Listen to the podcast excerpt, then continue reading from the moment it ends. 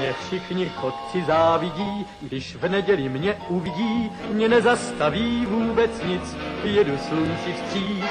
Já všude každý koutek znám a pěknou cestu vždycky mám, mě dobrý vítr provází, nic mi neschází. Sziasztok! Ez itt a Tune Up Podcast sorozat legújabb adása, és egyben a James Bond tematikus adás sorozatunknak a harmadik adása, és ezúttal is vendégünként köszönhetjük Black Sheep-et. Sziasztok! És Szöröskei Gábort. Sziasztok! Sziasztok! Na most az a helyzet, én pedig Lóri vagyok egyébként, Szia, Lóri! Hogyha bárki nem ismerne még. Na most a mostani alkalomra a következő filmekkel készültünk, már is előkeresem a listát, mert azonnal kiment a fejemből, de úgy néz ki, hogy a The Man with the Golden Gun, The Spy Who Loved Me, Moonraker, For Your Eyes Only és Octopussy. Ezzel az 5 filmmel készültünk most, és a nagy összekötő kapocs ezek között a filmek között, hogy mindegyikben Roger Moore játsza James Bondot, úgyhogy most ez egy ilyen olyan fajta adás lesz, mint az első Bond adásunk, hogy egy színésznek a... Ez egy Moore-isabb adás lesz.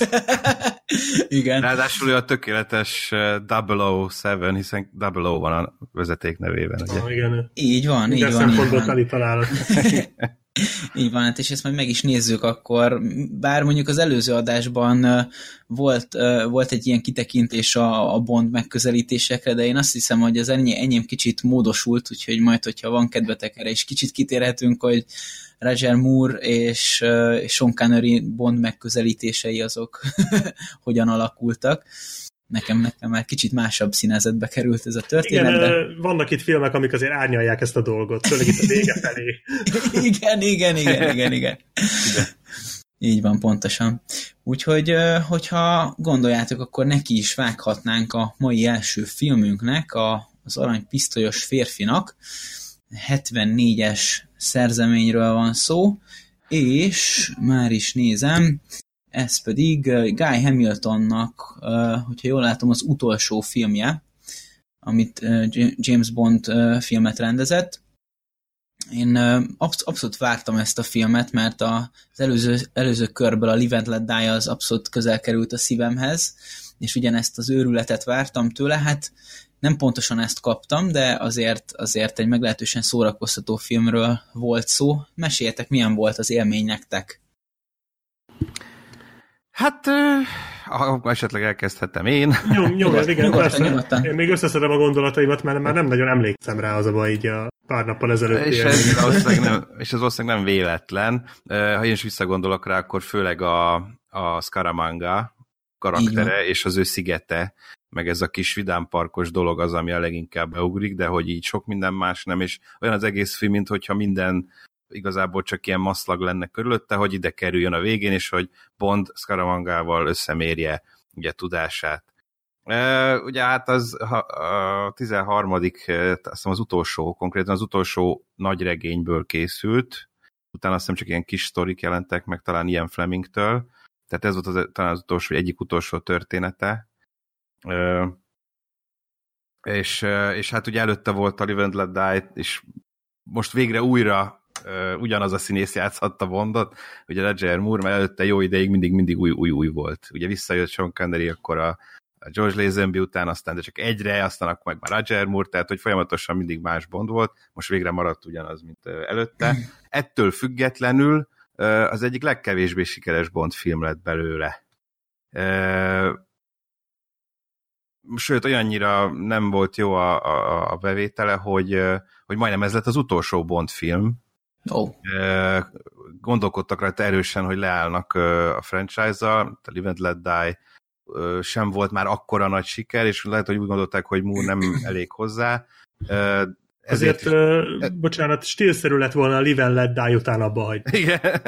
Utána a cím után. Igen. Let Die. És tökéletes összegzés az egész szériának, ha ott abba hagyják. Igen, de aztán végül nem, megpróbálták még ezt. És ugye azért is van az, hogy elég sok idő telt el a következő filmig. Ugye a Kém, aki szeretett engem, az 77-es, tehát 3 év, ami manapság már nem olyan sok végül is egy franchise-ba, de akkor ugye évente, max 2 évente jöttek a Bondok. Így van. 3 év az egy elég nagy szünetnek számított akkor. Dolog, hogy idén például 4 éve már nincs Bond, illetve hát csak jövőre jön majd, úgyhogy 5 éves szünet lesz. Igen, a kavarások, szóval, de akkor tényleg nagyon erősen gondolkodtak rajta, hogy ezután leállítják ezt. Szerencsére nem tették, mert utána jött a Kém, aki szeretett engem, aztán az visszaadta a bizalmukat mindenkinek, a közönségnek, az alkotóknak, mindenkinek, Moore-nak, úgyhogy, de ettől függetlenül, igen, az aranypisztolyos férfi, a Gold Member, ugye, gyanúsan innen van az Austin Powers. Fél. Igen, az biztos, hogy innen van. Igen. Mi is volt magyarul a neve? Fú, aranyszerszám, nem? Aranyszerszám, az. Az a gyanús. Hát Golden Gun, itt mire értik? Igen. Jó, hogy nem Golden Guy lett, vagy ilyesmi. Golden Guy Hamilton, igen, rendezte. Szóval, hogy Christopher Lee egyébként azt nyilatkozta, aki úgy itt a főgonoszt, azaz Francisco Scaramanga, zseniális neve van egyébként, ezt tényleg tök könnyű megjegyezni, és mindenki pontosan beazonosítja, hogy nagyon sokszor elhangzik. Kiről van szó, és rohadt sokszor kimondják, hogy Scaramanga. Egy kedvenc szerepe volt Christopher Lee-nek egyébként Scaramanga. Az látszik rajta, hogy élvezte egyébként. Igen, hát ő általában nagyon élvezi a szerepeit, azt mindig lehetett rajta látni. Illetve hát, hogy milyen menő, ugye, hogy ő volt Bond gonosz, ugye Gyűrűk ura gonosz, Star Wars gonosz, tehát azért ő úgy benne volt a legnagyobb franchise-okban, majd később beszélgettünk a For Your Eyes Only-ban Julian Gloverről is, aki hasonló utat járt be. De itt azért Christopher Lee tényleg így egy ilyen fontos, elég fontos része ennek a filmnek, mert igazából mondom, ahogy mondtam, minden arra megy ki, hogy akkor a végén. Vajon ő, aki már személyesen, konkrétan az a terve, hogy Bondot megölje, jó, persze van mellette más is, meg, de inkább erre ment ki az egész. Ez már kvázi személyes ügy, és hogy itt most nem olyan nagyszabású csaták, meg harcok, meg tényleg ilyen hatalmas statisztéria, hanem csak simán 2 ember küzdelmére hegyeződik ki a végén. Hát plusz a törpe, ugye? Hát már Nicknek is a francia hervé, nem tudom kiejteni a nevét, vezeték nevét. De ettől függetlenül szerintem amíg eljutunk oda a szigetig, az tényleg valóban felejthető. Szerintem Tájföldön játszódik még a film meg. Igen. Egyébként azt olvastam arról a szigetről, hogy az annyira beette magát az emberek fejébe, hogy iszonyatosan fellendült a turizmusa utána a helynek, igen. És azóta James Bond szigetnek hívják, és azt a nagy ilyen sziklaoszlopot, amit látunk is, amivel ott... kijön az antenna. Igen, amivel gyűjtik be ugyan a napfényt, azt pedig James Bond sziklának nevezték el. Úgyhogy pedig azt nem is James Bond csinálta. Micsoda plágium. Igen, elképesztő. Tehát, igen, miért nem Scaramanga szigetnek? Hát nem. Hát azért, mert senki nem tudja, hogy ki a tököm az a Scaramanga.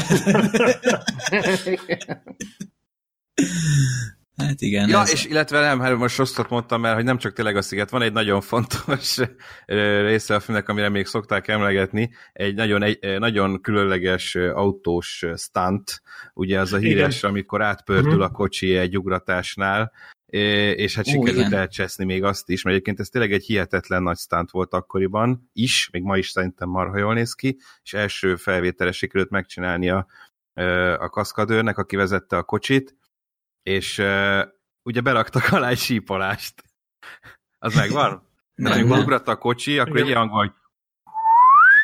vagy ugyan, ja, tényleg, megvan. Egy rohadt idétlen sípolás van alatt, mint hogyha egy rajzfilmben lennék, megpördül a kocsi, és egy sípolás. Na most azt John Barry, a zeneszerző borzasztóan megbánta, hogy alátették azt a sípolást. Guy Hamilton is megbánta utólag, tehát a rendező és a zeneszerző, és azért volt rá szükség akkoriban, mert Guy Hamilton azt mondta, hogy nincs az az Isten, hogy a közönség komolyan venne egy ilyen kocsi ugratást, ezért ezzel próbálták egy kicsit, hogy ezt annyira nem gondoltuk komolyan, de rohadtul működött volna, anélkül is rájöttek, és mindenki megbánta, hogy berakták alá ezt a sípolást, amit kicsit komolytalanná rajzfilmessé tette. Ez abszolút. Ez az egyébként nagyon jó kis kunstot. Igen.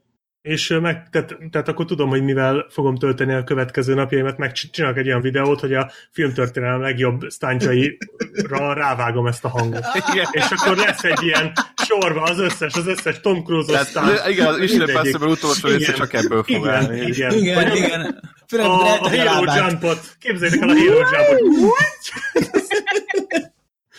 Hogy erre lehet számítani majd, bár ez közel se annyira biztos, mint ahogy én most ezt mondom, hogy ezt megcsinálom, de szerintem... De egyébként biztos, hogy rohadt jól hatna, úgyhogy... Igen, jó van. Vagy egyébként bármilyen ilyen hatalmas praktikai effektre ilyen hülye hangokat rávágni, az vicces lenne. Igen. Igen, egy ideig, óráig vicces, aztán így a 100. már azért lehet most. Jó, nem, de azért... De igen, ez nagyon, tényleg gáz volt az a jelenet. És ez főleg azért gáz, mert ezek szerint akkor ez arról is mond valamit, hogy akkoriban a közönség inger küszöbe hol volt, illetve hogy tényleg mit vártak el ettől a franchise-tól, hogy tényleg egy ilyen sztántot inkább elhülyéskedtek, csak nehogy... Tehát azt feltételezték, hogy ezt nem veszik komolyan. Igen. Tehát ez azért elég sokat elmond arról, hogy akkoriban milyen státusza volt ezeknek a James Bond filmeknek, és ez tökéletesen tükrözi az összes film, ami ebben az adásban van. Mert mindegyikben vannak ilyen hülyeségek. Még a Kém, aki szeretett engemben is, mondjuk az tény, hogy az azért egész jól csinálta, de erről majd kicsit később. Egyébként, hogyha már... Mondjad csak? Igen? Nem, te is mondjad. Én csak egy hozzá akartam vetni, mert hogy eszembe jutott, hogy az Austin Powers, ha már fölmerült, akkor a főcímben, amit szinte mindig Morris Binder, itt a következő filmekben, amiket mesélünk, mindig Morris Binder kreálta ezeket a főcímeket. Ugye itt úgy használják a mesztelen csajok eltakarását kb., de már ilyen koncepciószerűen, mint az Austin Powers filmekben. Tehát mindig valami pont bemegy a melle elé, mindenfelé elé, ezt most megfigyeltem, hogy itt ez direkt trollkodnak. Az a baj egyébként most ezzel a csapatfilmmel, hogy én bennem már most annyira összefolytak.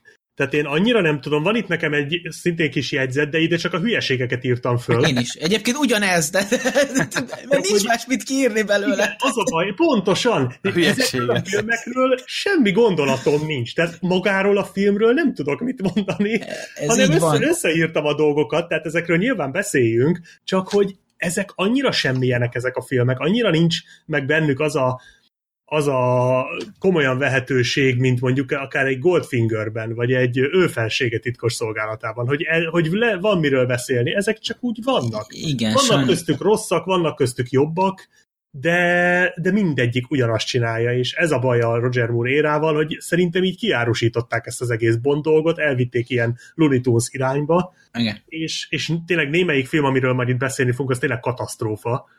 Ez az aranypisztolyos férfi, ez talán tényleg annyiból nem volt szerintem annyira borzasztó, hogy egyrészt itt még annyira nem szálltak el ezekkel a dolgokkal, bár visszatér például a sheriff a... Igen, a JW. Igen. És nem volt Live and Let Die-ból. Igen, és sajnos nem volt olyan jó, tehát... Ez... Hát én ma ott is rüheltem, tehát gondolhatod, hogy itt mit... Jó, de én ott szerettem, tehát... Tudom, igen. Az a film az... Igen, visszahozták, mert ilyen jó... visszajelzéseket kaptak rá, hogy vicces volt az a figura, és akkor itt is elég... a tájföldi résznél elég tetemes mennyiség ideig. És enyhén túltolták, tehát az elefánttal hülyéskedik, meg elképesztő. A vízben. Igen, és akkor aztán utána még együtt autós üldöznek, meg mit tudom én, atya úristen, és akkor olyan megölt a rendőröknek, mondja, a Los Angeles-i, vagy mit tudom én, minden rendőrségtől jöttem, mi titkos akcióban vagyunk a társammal, és letartóztatják a szarba. Az nagyon fárasztó volt, meg nem tudom, ez a Bond lány, ez a Goodnight. Ez mi a franc volt? Hát nem tudom, mert pont az a baj a Goodnight-tal, hogy úgy tudom, hogy a Bond regényekben egy visszatérő figura, egy titkárnő. Hát itt is úgy adták elő, mintha az lenne, és direkt rá is ügynök, igen, tehát itt ő egy ügynök, ott dolgozik, ő nem csak egy ilyen belekeveredett maca, nem a gonosznak valami akármilyen, hanem tényleg egy ügynök, akit elvileg kiképeztek meg, jó, lehet, hogy nem terepmunkára, hanem ilyen asszisztensnek, vagy nem tudom, de akkor is mégiscsak egy ügynök. És úgy viselkedik, mint aki tényleg ez a klasszikus 70-es, 80-as években ez a béna, tágra mered szemmel bámoló, mindent elcsesző, ügyetlenkedő, amikor seggével benyomja a gombot. Igen. Ami majdnem ugye a lenni a Bondot. Atya, tehát, hogy még mindig itt vagyunk, hogy a nőket így használjuk, tudod, hogy jól nézett ki. Azt hiszem, hogy valami másik női szerepre jelentkezett, de végül a Goodnight-ra alkalmazták, mert hogy ja, jól nézett ki bikiniben. Tehát. Aha. De úgy volt vele, hogy karakterben marad, ha kell, ha nem. Tök mindegy, mi a szerep, ebben a karakterben marad. Valószínűleg, ha ő lenne az első női Bond, azt is így játszott volna. Tökéletesen alkalmatlan volt mindenre ez a csaj, azon kívül, hogy tényleg csinos volt, de hát csinos nőket annyit láttunk ebben az 5 filmben, hogy végén hát, elég volt belőlük. Igen. És egyébként Peter Sellers felesége volt ekkor, amikor forgatták. Én ennek nagyon örülök, tehát én gratulálok neki. Csak... Jól választott a Sellers. Jól választott a Sellers. Igen, a Sellers nagyon sok mindent jól csinált az életében, ez tény. De ez a csaj, tehát az a baj, az is vicces volt, hogy úgy hozták be, mintha ő egy visszatérő karakter lenne, nem? Tehát a megjelenése olyan volt, kéne, igen, hogy... mintha már tudnánk. Goodnight, persze. És végig úgy használták, és nagyon nem működött, és tényleg annyira béna volt, hogy az elképesztő, és nem adott hozzá semmit a sztorihoz, tehát olyan tényleg így biodíszlet. És nagyon, nagyon gyenge volt, ellenben ennek a filmnek nagy erénye, hogy itt viszont a Roger Moore szerintem csúcsformában volt. Tehát ebben a filmben szenzációsan jó. Az, amit az előző adás végén ugye a Live and Let Die kapcsán mondtunk, hogy nagyon elegánsan, nagyon úriemberesen végigtolta, azt itt csúcsra járatta, tehát szenzációs a csávó, úgyhogy itt legalább tényleg ő azért, tehát itt a legjobb Roger Moore-t kapod meg. Más kérdés, hogy ez még gyengébb, mint a Live and Let Die ez a film.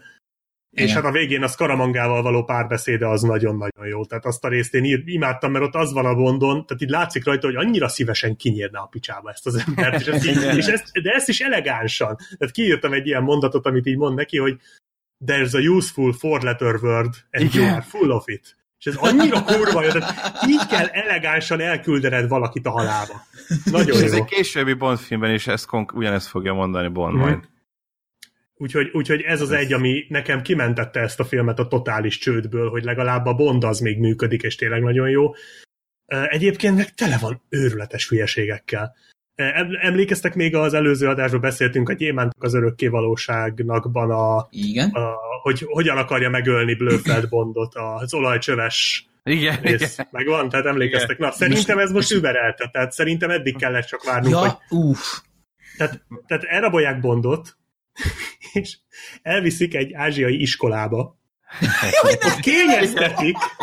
Kényeztetik a csajok, meg fürdetik, meg hálóinkben van. Igen. Itatják mindenféle jó piával. És aztán kihívják ilyen párharcokra. Így akarják megölni Bondot. Vigyék el az iskolába, hangzik ugye a gonosz. Igen. És tehát itt ez volt a terv, és szintén megtörténik az, ami a gyémántokban is, hogy amikor megszökik Bond, megjegyzem, az a szökés jelenet is totális káosz. Tehát hirtelen megjelenik az ázsiai taxis, meg a két húga, akik természetesen tökéletesen tudnak karatézni. Igen. És aztán jönnek, hogy megmentsék, és ott adják a picsába. Jönnek megmenteni Bondot, és elhajtanak Bond nélkül. Igen, ezért kezd el hajózni. Óriási. És aztán, amikor ez az egész lement, akkor elhangzik a gonosz szájából, vagy a Scaramanga szájából, hogy hát ők alábecsülték Bondot. Mi az, hogy alábecsülték? Ebből egy szívbeteg tengeri malacki tudott volna szabadulni, igen, ebből az... Hát mondjuk ezzel a karatés képességekkel, amikkel ott rendelkeztek, szerintem bárki, igen. Elképesztő volt. Na mindegy, úgyhogy ezt szerintem... És de lesz még egy-két vad, a következő filmekből is írtam ki ilyeneket, mert lesznek még, de ez überelhetetlen. Tehát ilyen nincs.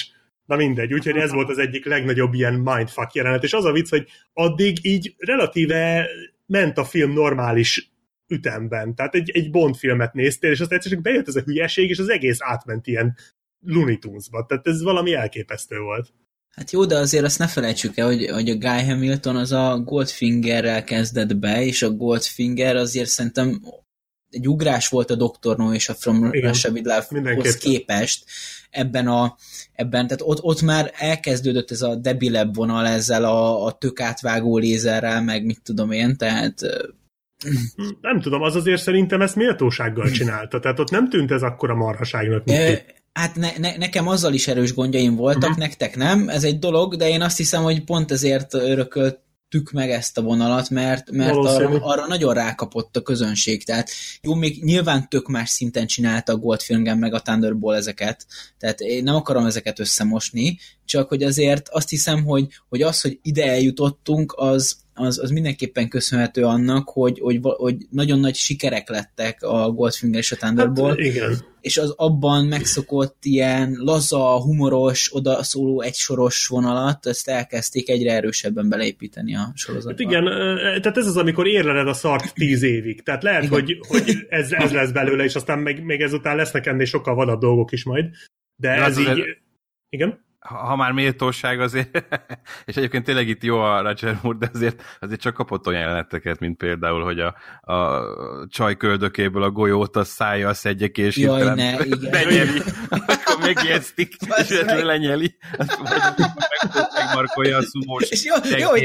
Jó, hogy nem mutatják, amikor kiszarja, tehát hogy kiesett jó, végre. Kicsit olyan méltatlannak gondoltam Bondhoz ezt a jelenetet. Az volt, igen, valóban. Hát itt már elkezdődött ez, sajnos. Azért ilyenek is voltak benne, de mondjuk a neveket imádtam, tehát ez a high fat, tehát magyarul és angolul ugyanaz, ugye? Itt volt az a csajszi, Csumi, azaz. Igen. Meg Csulának hívtak még valakit, aztán. Meg ne felejtsük el, hogy a gonosz még mindig testi hibás, hiszen harmadik melbimbója van, bármint a filmben kiderült, azt könnyű szerezni, tehát az igen, az könnyű meg. És szumósok voltak el a Bond ellen, törpék, tehát a törpe is betámadta Bondot, és az egy az egybe hozta azt a szintet, amit az Austin Powers 2-be a minimi és az Austin harcot. Igen. És ez egyébként az abszolút ugyanaz a jelleg volt, mint a Goldfingerbe a kalapos csávó, csak kicsibe. Igen, tehát... csak szar volt, igen. Komolyan hát, vehetetlen. Hát, hogy... Igen, hát nyilván, hát még jó, hogy komolyan vehetetlen. Na, de azért egyébként, hogy annak ellenére Roger Moore ugye a kicsit elegánsabb, kicsit talán ilyen úriemberesebb Bondot játsszer, ezért itt is lekever egy óriási nagy pofont ugye a Modedemsnek, aki később az Octopussy-t is játsza, tehát ő ebben a filmben is játszik egy karaktert, Scaramangának a szeretőjét, és ő lesz majd az Octopussy is. És nem elég, hogy lekever egy pofont, egy következőt is akar, azzal fenyegeti, hogyha nem beszél, akkor még egyet. Igen. Úgyhogy még itt is van nőverés. Igen, egy kicsi nőverés azért előfordul, de pont annyi, amennyi még rend. Jó, de mondjuk... Remélem, ezt valaki kiemelni majd a kontextusból. Igen, ki mit mondnak. Igen. Úgyhogy ezzel le is karaktergyilkoltak most téged szerintem. Én magamat karaktergyilkoltam le, de ez már régen megtörtént. Szóval már holnap a Blick ezzel fog nyitni. Tehát. Remélem. Black Sheep a kecskeméti, mondjuk, nőverő. Vajon ki a család fekete báránya? Újjaj. Jó. De egyébként ezt is sokkal jobban csinálta az Ő felsége titkos szolgálatában, tehát ott azért sokkal jobban oda, tehát ilyen normálisabban vert oda a George Lazenby, az nagyon, nagyon félelmetes volt, amikor ott, tudjátok, ott a pisztolyelvételes rész.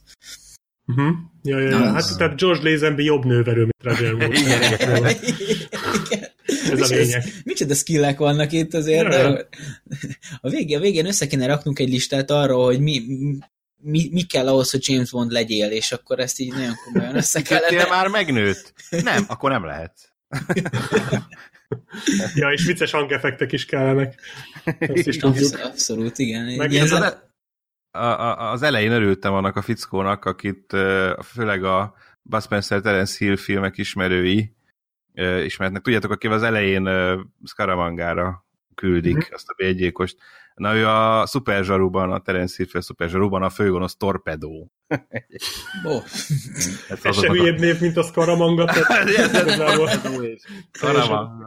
De azt furcsáltam, hogy a film elején ugye kiderül, hogy Scaramangának a kis vidámpark barlangjában, a céllövöldében van egy Roger Moore Bond szobor. Igen.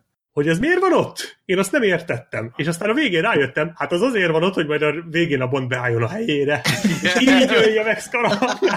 Az a szobor azért volt ott. Az azért annak volt ott, hogy felhasználás ellene, pontosan. Annak semmi más funkciója nem volt. Volna. Hát ugye, hogy semmi. Őt már kinézte magának, és hogy ő egy méltó meccs lett volna neki, de hát arra gondolta, és hogy már azért már oda raksz az ellenségedről egy ilyen teljes életű viaszbábút. Igen, tehát van ez a pószter nevű találmány, vagy fotó nevű találmány, tehát hogy egy életnagyságú... magának. Figyelj, ezt egy olyan csávónak mondod, aki felépített egy szigeten egy olyan főadiszállást, amit belevált a sziklába, és úgy van megkomponálva az egész, hogy így az előteréből egy ilyen mit tudom én, challenge roomba bekeveredsz, ahol ilyen tükrök vannak, meg mindenféle bizbasz, és akkor, ja, meg ilyen kamu western kocsma.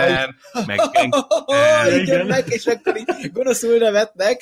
Vagy és Al Capone is ott van, meg minden. Rohadtul kéne neki egy nő, vagy valami erre. De van egy törpéje. Ezt kiváltja komolyan, tehát tényleg. Hát és még nem próbáltad, azért mondtad. Ez így van. Nem valóri. Beismerem. Jó. Nem, egyébként ez jogos, ráadásul ugye folyamatosan az arany fegyverekkel van elfoglalva, amik igazából ugyanúgy lőnek, mint bármelyik normális fegyver. Tehát, hogy igen, tehát nem... semmivel nem tud többet ez a bizonyos aranypisztoly. Igen, tehát nem robban a golyó, vagy kap lángra az áldozat, vagy ilyesmi, csak simán lelő vele valakit. Úgyhogy igen, ez abszolút benne van. Illetve még valami eszembe... Ja igen, a párbaj jelenet, azt úgy megnéztem volna rendesen, tehát egy nagy látós, vagy messziről, hogy ugye elindul a párbaj a film végén, az a klasszikus... És hol tűnik? És hogy tehát én ugye úgy néz ki a jelenet, hogy lépnek, nem tudom, 20-at, azt hiszem, és akkor meg kell fordulni, és Scaramanga már nincs ott. Nincs sehol. Úgy megnéztem volna, hogy az elején láttuk, hogy elindul Scaramanga, és ugye a 10. lépést egyszer csak elkezd futni. Igen, és így benyomja le egy ilyen Benny Hill zenét. Igen, tehát hogy ez a tipikus, ez a trollolololololololol, és akkor le lehetne nyomni ezt. Igen, fut. Nem, egyébként ezt kellett volna elvinni abba az irányba, mint a Scooby-Dooban van az a hosszú folyosó, és akkor az ajtókkal jönnek kívésbe. Igen, körülbelül. De egyébként azt utalak, hogy Christopher Lee Ian Fleming unokatestvére? Nem. Hát most már akkor tudjátok? Hát ő azért az, akinek rokoni szálak kötik hozzá a Bond gonoszok közül. De volt már más szereplő, aki rokona, vagy csak a Bond gonoszok az közül lehet. Ilyen? Ja, lehet, hogy itt-ott szerepelt, vagy föltűnt, vagy a stábba volt, vagy statiszta, vagy nem tudom. Szóval azt azért nem merném mondani, hogy az összes senki másnak nem volt, nem fűzte rokoni szál hozzá, de a Bond gonoszok közül biztosan csak... Igen. Jó, tehát ez egy elég idióta film azért. Igen, egy ilyen eléggé semmilyen. Ilyen kis olyan nekem is, mint hogyha két ilyen Bond film között egy ilyen kis köztes kalandot megnéznénk, de hogy így inkább csak ilyen időkitöltés címszóval. Hát jogos, csak a probléma az, hogy ez nem a legrosszabb film, amiről ma beszélni fogunk. Nem, valóban. Úgyhogy azt hiszem, hogy itt az ideje elkezdeni lassanaként elmerülni. Akkor megyünk egy jobbra. A bugyrokban. De egyelőre még tartsuk a szintet, vagy emeljünk egy picit rajta. Jöjjön a Kém, aki szeretett engem 77-ből, és ezt már Louis Gilbert rendezte, hogyha jól nézem, és 77-es filmről szó, harmadik alakítása Roger Moore-nak. Meséljetek, hogy tetszett nektek ez az alkotás.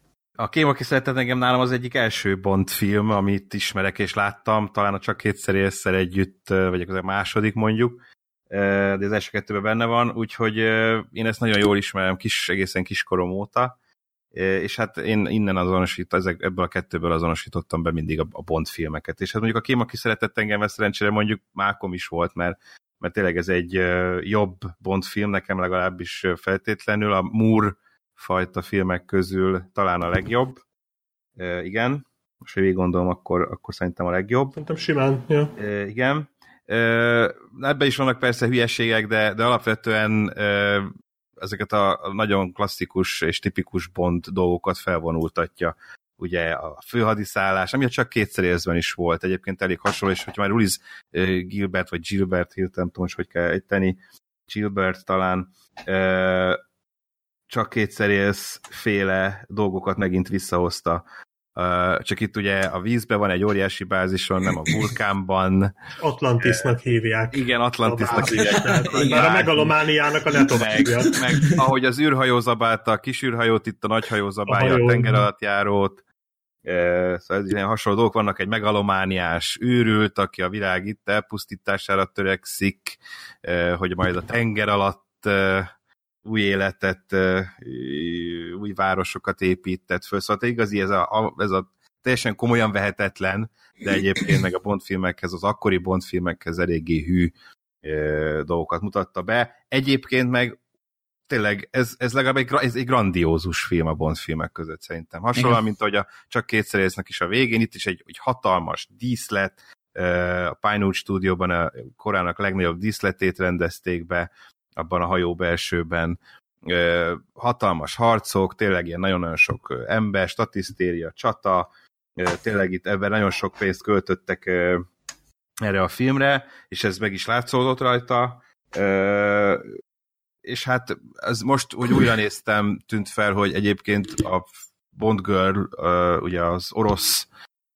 kémnőt, Anya Amasovát alakító Barbara Bach mennyire rossz színésznő, hogy mindent ugyanazon a hangszínen mondott, igen. És egyértelműen azért választották ki őt, mert szintén nagyon szép volt a dekoltázsa, de valószínűleg más nem nagyon lehetett, és ha már bulvár, akkor ő meg Ringo Starr felesége volt. Na, szóval... Oh.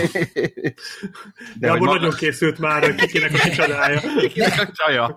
Ringo Starrnak is gratulálunk. Igen. Álljon, beállhat Peter Sellers mellé. Köszönjük. Igen, akiknek sikerült. A Ringo Starr, igen. Szóval, hogy a... De hogy maga... De itt is inkább az, hogy ameddig eljutunk ide a víz alatti, vagy víz alatti és feletti bázisra, hajóra. Inkább az is egy ilyen kicsit időkitöltőbb részeknek gondoltam most, hogy újra néztem. De egyébként ott is vannak jó dolgok, és hát ugye megkapjuk, talán nem is Stromberg a fő gonosz képében, vagy személyében, mert ő egy ilyen tipikus megalomán fickó, láttunk már ilyet, de mégis az egyik legnagyobb Bond ellenséget, ugye Jaws. Így igen, van, így van. És Sándor is itt van, ugye már. Igen. Ez elég hittelen. Hát két embert küld rá, nincs meg rögtön az elején a Stromberg, a Jaws-t, és egy igen. Sándor nevű kis kopaszt. Az nincs meg a Sándor. Ilyen nem, zömök, nem sokáig van az a zömök, ilyen zömök kopasz parom, akit a háztetőn aztán ledob a Egyiptomban. Ja, megvan. Na, ő Sándor. Úgyhogy látszik, az nem, hogy szeretik a Sándorokat, mert ott a Trónok harcában is ott egy Sándor. Meg igen. Sándor. Ez legalább annyira kompetens sávó, mint a Trónok harcában a Sándor. Tehát a Sanyi. Ha Trónok harcás Sándor, akkor ez itt csak egy Sanyi. Ez legyen csak egy Sanyesz, Sankó. Sanca. Yeah. Úgyhogy Jaws abszolút ő az, akit már gyerekkoromban is imádtam, és azért is hívták vissza később, ugye, hogy a Moonrakerben is legyen egy igen nagy szerepe, mert a gyerekek szerették, a gyerekek nagyon sok levelet küldtek a rendezőnek, hogy őt mennyire szeretik, csak azt nem szeretik benne, hogy rossz. Mi lenne, ha jó lenne? Na, ezt majd a Moonrakerben beszélünk is róla. Atya úristen! Igen, nem az a baj, hogy ez felmerült, hanem hogy ezt megcsinálták. Hogy ezt igen. Na, de azt majd a mélypontnál. Most elrontottad a napomat. De hogy alapvetően meg Jaws tényleg fán. Tehát ő egy olyan figura, aki nem beszél, óriási, hatalmas darab, Richard Kiel alakítja, egy óriási emberről van szó, és hát ugye nekünk ez a film, ez VHS-en feliratosan volt meg, és a feliratban, ami hozzá rajta volt, ott vasfognak volt írva Jaws egyébként, és én úgy is nőttem föl, hogy nekem ő vasfog volt. Tudom, hogy ez nem hivatalos, ez csak az a felirat, amit ráégettek az akkori VHS-re, azt valaki úgy nevezte el, mindegy. Hívjuk persze nyugodtan Jaws-nak, de hogy őt imádtam, mert vicces volt, hogy sose hal meg. Persze lehetett tőle félni, én is féltem kisiként tőle, hogy megharapja az embert, és akkor ott jól meghal, mint Fekes Egyiptomban, aki akitnek még nem értettem, hogy miért menekül el a tömegből, hogy simán kinyírhassa őt Jaws, ugye ott van a tömegben, akkor semmi baj, ő elrohan, és megvárja, amíg megölik. Na mindegy. De alapból az ötlet, hogy a Jaws majd elharapja a torkát, az milyen hülyén volt már megcsinálva, olyan szarvágás, hogy még véletlen se látszódjon semmi erőszakos. Semmi erőszakos nem látszódhat, tehát igen. Tényleg, semmi brutalitás. De hogy maga Jaws az nagyon jó volt, hogy bármit csinálnak vele, ledobják, viszont... rázuhan a fal, a cápák közé kerül, és ő eszi meg a cápát. Ő eszi meg a cápát. az nagyon jó. Viszont jó. Itt még nem vitték el annyira idióta irányba, mint a Holdkeltében. Tehát igazából a Holdkeltében is idióta, ez van. Igen. Tehát ott már hülyét csináltak az egészből. És itt még megmaradt. Tehát szerintem ez igaz erre az egész filmre, hogy ez keveri mondtál a Csak kétszer élsz és a tűzgolyó féle Bond stílus elemeket, keveri ezekkel a Roger Moore-os idétlenkedésekkel, viszont itt az idétlenkedések nincsenek annyira túltolva. Tehát, sőt, néha tök jók. Tehát például van az a jelenet Egyiptomban, amikor szétszedi a kocsit a Jaws, és közben a Bond meg oltogatja a csajt. Az annyira vicces. Az vicces. Én szétszakadtam a röhögéstől azon, és ez nagyon jó. És az nagyon jó az a jelenet, igen. És ez abszolút ez az idétlen. Jól használják abszolút... ki a Jaws-nak a dolgait. Tehát amikor a mágnest a fogára, tehát az is egy jó ötlet. Igen. És akkor úgy dobja be a cápákhoz. Szóval... Igen, kicsit hülyén néz ki, de igazából... Ki, de jó, tehát jó az ötlet, meg jól megcsinálták, hogy ami neki a félelmetes, abból csinálnak számára hátrányt ezzel, illetve hogy azon bukik el végül. Hát meg amikor áramot vezet bele, meg ilyenek. Igen. Tehát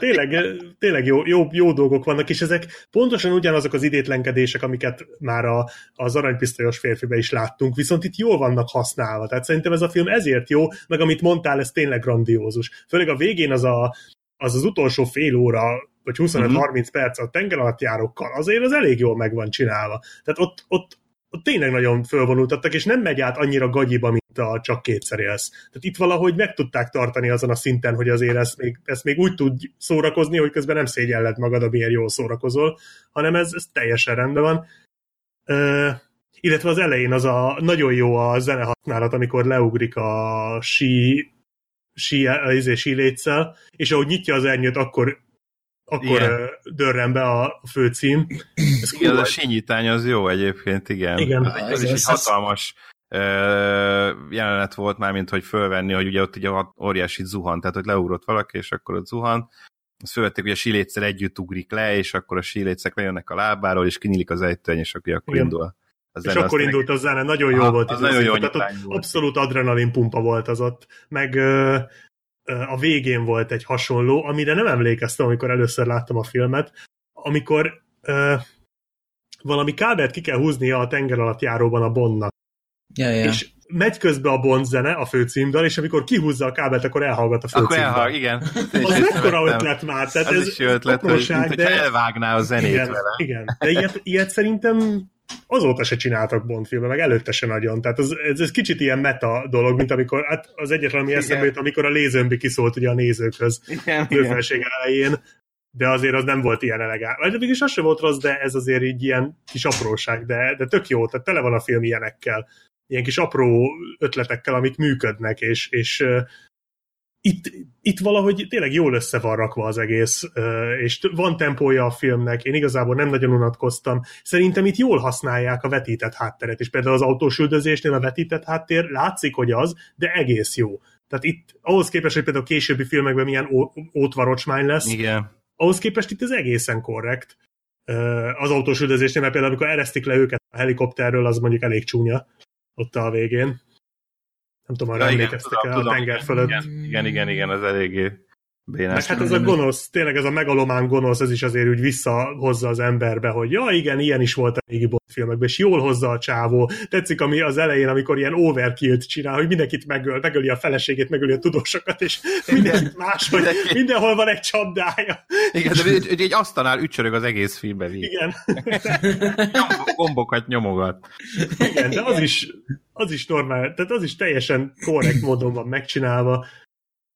Meg van egy... itt is vannak. Igen, meg van így is egy víz alatti jelenet, csak itt nem puvárokkal, hanem kocsikkal, és az is nagyon jó. Az a kocsi, az amúgy az a Lotus Esprit, ugye, és azután a film után olyan szintű kereslet volt rá, hogy 3 évig kellett várni, hogy kapja egyet. Tehát tényleg 3 órás listára került, vagy éves listára kerültél rá, ami kaptál egyet, mert mindenki ilyen Lotus Esprit-et akarta film után. És azok is tengeralattjárósak voltak? Természetesen azok voltak. Aztán mindenki beleugrott a tengerbe. És csodálkoztak, hogy hát ennek annyi. Egyébként el tudom képzelni, hogy lehetett olyan hű ember, aki így belehajtott a tengerbe, nem működött, és aztán beperelte a céget, hogy hát ez nem is olyan. Hát egy amerikai rag esetleg, igen. Igen. Én nem akartam ezt kimondani, hogy én oda akartam pozícionálni ezt az esetet, de igen. Nem hülye emberek mindenhol vannak. Igen. De hogy... Van, ahol sűrűben. Igen.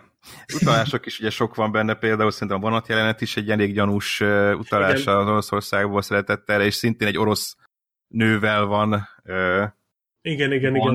Mint egyébként abban. Nem rossz a vonatjelenet se, bár nem érhet föl természetesen. Nem, ahhoz nem, de is az se rossz, mert ott van egy ilyen jó kis bunyója a Jaws-zal. Megemlítik a házasságát. Igen, megemlítik a házasságát. Igen. Ez megölték a feleségét. Igen. De várj, és melyik film volt az, ami úgy kezdődik, hogy koszorúzza a sírt? Az már az szigorúan bizalmas, a forradalom kezdődik úgy, hogy a felesége sírjához megy, de ebben még csak így mondják. Tehát, hogy ez az első, hogy a Roger Moore-t azonosítani lehet a korábbi Bondokkal, hogy ez még, ez az a figura, és az ő múltja, az az ő múltja is, meg stb. Tehát, hogy volt egy felesége, igen. Akit megöltek. Aztán még azt is felültem, hogy a sivatagban, amikor sétálnak, az meg kicsit olyan kvantumcsengyés, mert hogy ilyen esti ruhába sétálnak a sivatagban a nővel, és abban is nagy jelenet, és itt az arábiai Lorenz zenéje szól alatta. Valószínűleg akkor úgy gondolták, hogy ami sivatagban játszódik, az alá ez a zene passzol. Későbbi filmben, vagy Bondban, már meglátom melyikbe írtam, most nem is tudom fejből, meg a Hétmesterlövész zenét vágták be. Szóval érdekes, hogy más filmek zenét bevágják a Bondba, vagy a Bond filmekbe. Hát meg más hangeffekteket is, mint ahogy erre majd ki fogunk térni. Igen, majd az is lesz. Ennél vadabb dolgokat is csináltak. Igen, bár azt bírtam, hogy a cápaetetés, azt a Bachnak az R nevezetű számomra egyébként kedvenc klasszikus zenéjére csinálták, azt nem is emlékeztem el, gyerekként még annyira ezt nem fedeztem föl, de szerintem egyik legszebb klasszikus zene is pont arra van, amikor megeteti a csajszita az elején a cápákkal. Az jó volt. Emlékszem. Ja, az egy gyönyörű. Viszont a nyitó duma az megmaradt, azzal kezdődik a film, hogy hol van XXX ügynök. És tudod, amikor így bevillan Vin Diesel arca, és így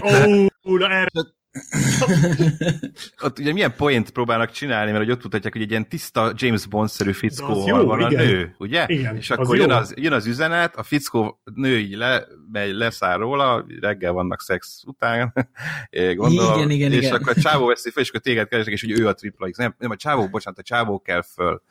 Igen, hogy hagyja ott, és akkor a nő veszi fel, hogy ő a kém igazából, és nem a fickó. De direkt kerestek egy olyan fickót, aki tisztára James Bond arcú. Ja, de egyébként érdekes módon az a díszlet, ahol utána volt a megbeszélés ott az orosz kémvezetővel, ez nagyon ismerős volt, és aztán kerestem korábbi Bond filmekben, hogy szerintem ezt már valahol használták, nem találtam meg, de nagyon ismerős volt az a díszlet. Aha. Nektek nem? Hát lehet, hogy több filmben is használták, amikor a Gogol tábornoknak igen. Aha, az több filmben is volt. Jó, akkor... Hát meg ezek hasonlóak, ezek az irodák. Azért. Hát így képzelik el, hogy az oroszoknál biztos igen, pontosan. Ilyen kietlen kőterembe, tehát ők nem annyira fejlettek, vagy civilizáltak, hogy egy normális szobát, hanem nem, nekik egy ilyen sivár, kietlen kőterembe. Igen, ez olyan, mint a... Van a tábornok irodája. Hát igen, de mondjuk, hogyha egy filmet előreugrunk, csak egy ilyen akkor a Moonrakerben, az M irodájában van egy olyan tükör, amit így megbizgerál a kú, és egy ilyen tévé lesz belőle. Igen. Na ez mutatja a különbséget. Igen, a britek menők, az oroszok azok ilyen vadak. Igen, nincs semmi. Hát, azt hiszem az első galaxis őrzőiben volt a főgonosznak a űrhajója, ahol minden fekete volt, sehol nem volt, és egy darab nem volt az egészben, tehát hogy annyira gonosz, hogy bútorokra kint szüksége, tehát valami ilyesmi ez, hogy az oroszoknak egy asztaluk van, és annyi. Asztal, azon és van az minden. Elég ahhoz, hogy ott gonoszkodjanak, hogy szőjék a gonosz terveiket az oroszok. Igen, igen. Meg hát azért ez az egész csaj, ugye tényleg nem volt egy nagy, bár engem annyira nem zavart, bár mondjuk jó, én szinkronnal láttam, lehet, hogy a szinkron... Ja, én eredetében is sokat van, mert tényleg olyan szemtelenül, és ugyanabban a hangszínben mond mindent, ha egyébként sír, ha szomorú, ha dühös, mindent ugyanúgy. Egyáltalán nem szimpatikus. Fátyolosan. A nő, és tehát a Goodnight-ot jobban megkedveltem, mint őt. Jó, viszont, igen, viszont nagyon rossz volt ez az egész átállása is, tehát hogy végig, ugye amikor kiderül, hogy a Bond ölte meg a szeretőjét, és akkor azt hiszed, hogy ebből lesz vagy valamiféle feszültség, és ott van is egy-két ilyen beszólása, hogyha vége a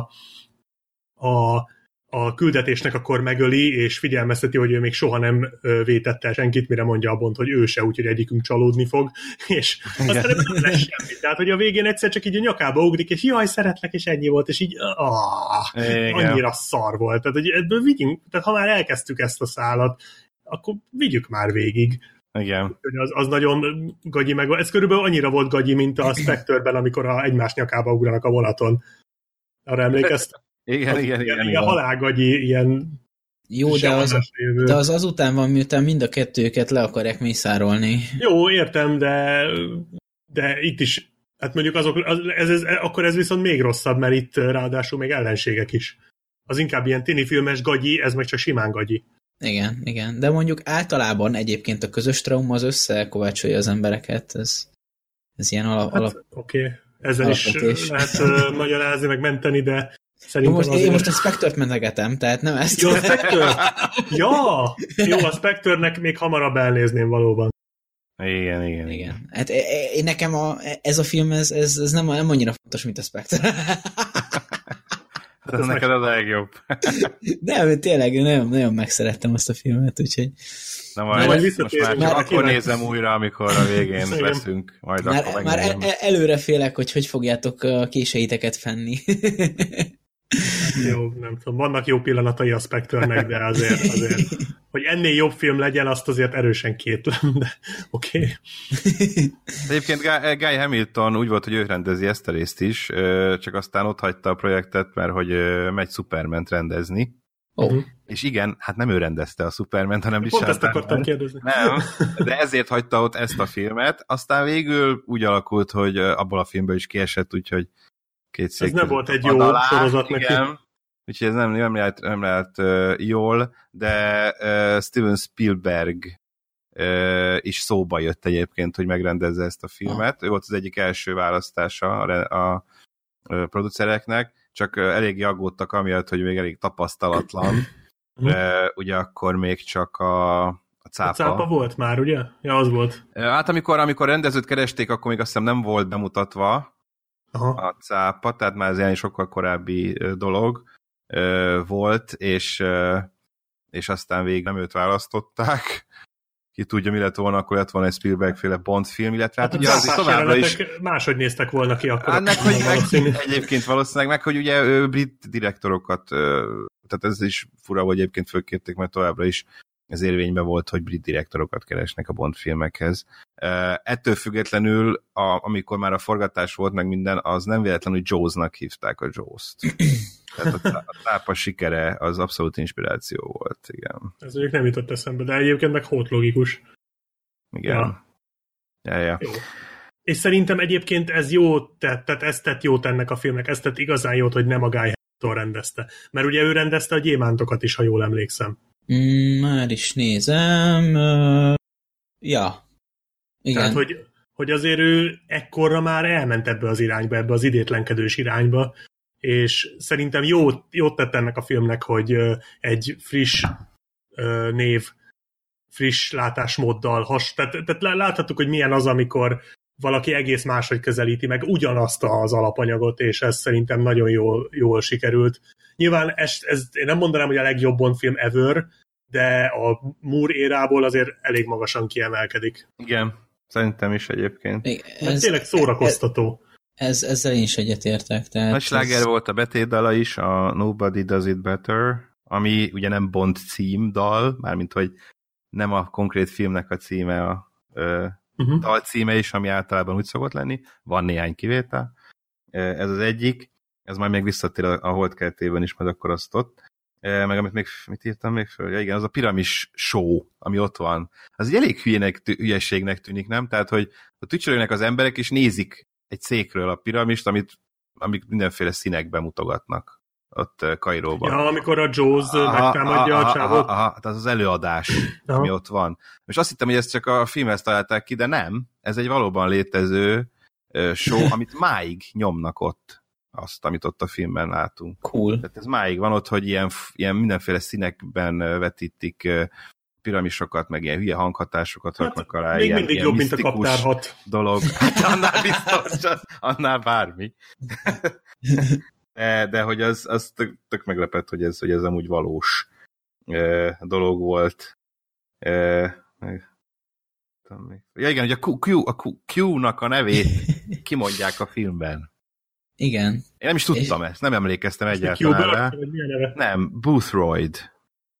Aztán valami nő mondja, hogy Boothroyd őrnagy. Major Boothroyd. Aha. Ez a Q-nak az igazi neve. A Major Q az mégis csak hülyén hangozna. Igen, szóval nincs benne Q, mint például az M nevében, de azt lehet, hogy az M neve is ebben a filmben hangzik, hogy Miles. Szóval ő meg azért M. Igen, ezek benne vannak. Ja. Hát meg a pucérkodás. Azt észrevettetek, azért a főcímben azért már elég komolyan mutatták a ciciket. Tehát ott azért úgy rendesen ki lehetett venni. Plusz még Barbara Bach is mutat egy elég erős side boobot, ugye a zuhanyzós jelenetben. Szóval talán itt volt a legmeredekebb mesztelenkedések már a Bond filmekben. Hát jó, de azért amikben alapvetően nem mutatnak melleket, mert nem is tudom, pedig a Bond filmek amúgy R-rated-esek, az újonnan lévők, tehát a Daniel Craig-esek, PG-13-esek, nem? Szerintem igen.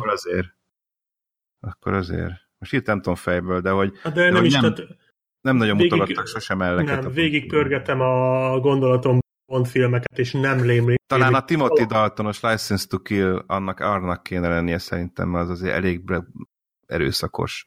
De majd utána nézek, most így fejből nem tudom. Szóval, ja, de egy meglepő mesztelenségek is vannak benne már. Akkori korban feltétlenül az lehetett. Ja, és a végén, ugye minden Bond film végén kiírják, hogy a James Bond will return in, és a film címet. És mindig a következő, tehát amikor már vége főcímet csinálták, akkor már tudták, hogy mi lesz a következő Bond film, amit leforgatnak. Tehát tényleg annyira gyorsan, annyira hogy a futószalagon pörögtek ezek a dolgok, vagy már el volt döntve. És itt írják a végén, hogy James Bond will return in For Your Eyes Only. Tényleg? Bizony, ez van kiírva a kém, aki szeretett engem végén. És hát ugye nem a For Your Eyes Only következett, és ez azért volt, mert hogy a filmet bemutatták, ám utána derült csak ki, hogy mekkora rohadt nagy siker lett a Star Wars, illetve a harmadik típusú találkozások, mind a 277-es, ugye, ahogy a kém, aki szeretett engem is, és akkor úgy döntöttek, hogy akkor kihasználva ezt a sci-fi hullámot, inkább a Moonraker legyen mégis a következő. És elcsúsztatták. Meg már a Star Trek is pörgött. A Star Trek mozifilmen is túl vagyunk már, ugye? Nem, az 79-es talán. Igen. Nem, 75-ös valamire az jutott eszembe, de mindegy. Star Warsnál későbbi. Jó, akkor nem szóltam, de az biztos, hogy a holdkeltén nagyon érzem.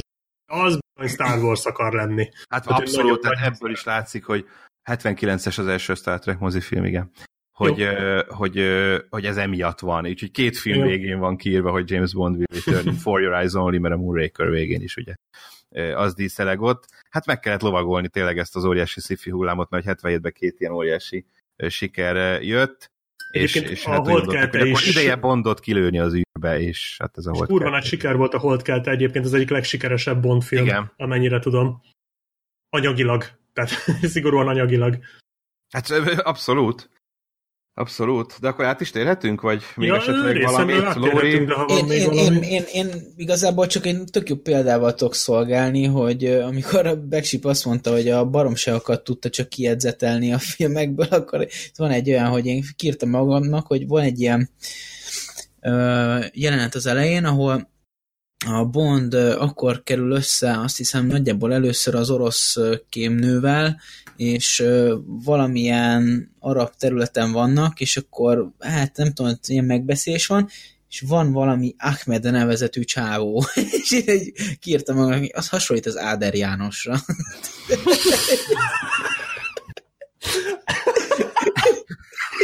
Ez egy olyan fontos. Ő is bajszos szar, vagy? Tessék, ez a kém, aki szeretettel engem. Igen, nem. Ilyen jegyzeteket produkáltam. Innen is látszik, hogy most nem volt olyan könnyű dolgunk itt a témaválasztásra. Mit írjak én ebből a filmből?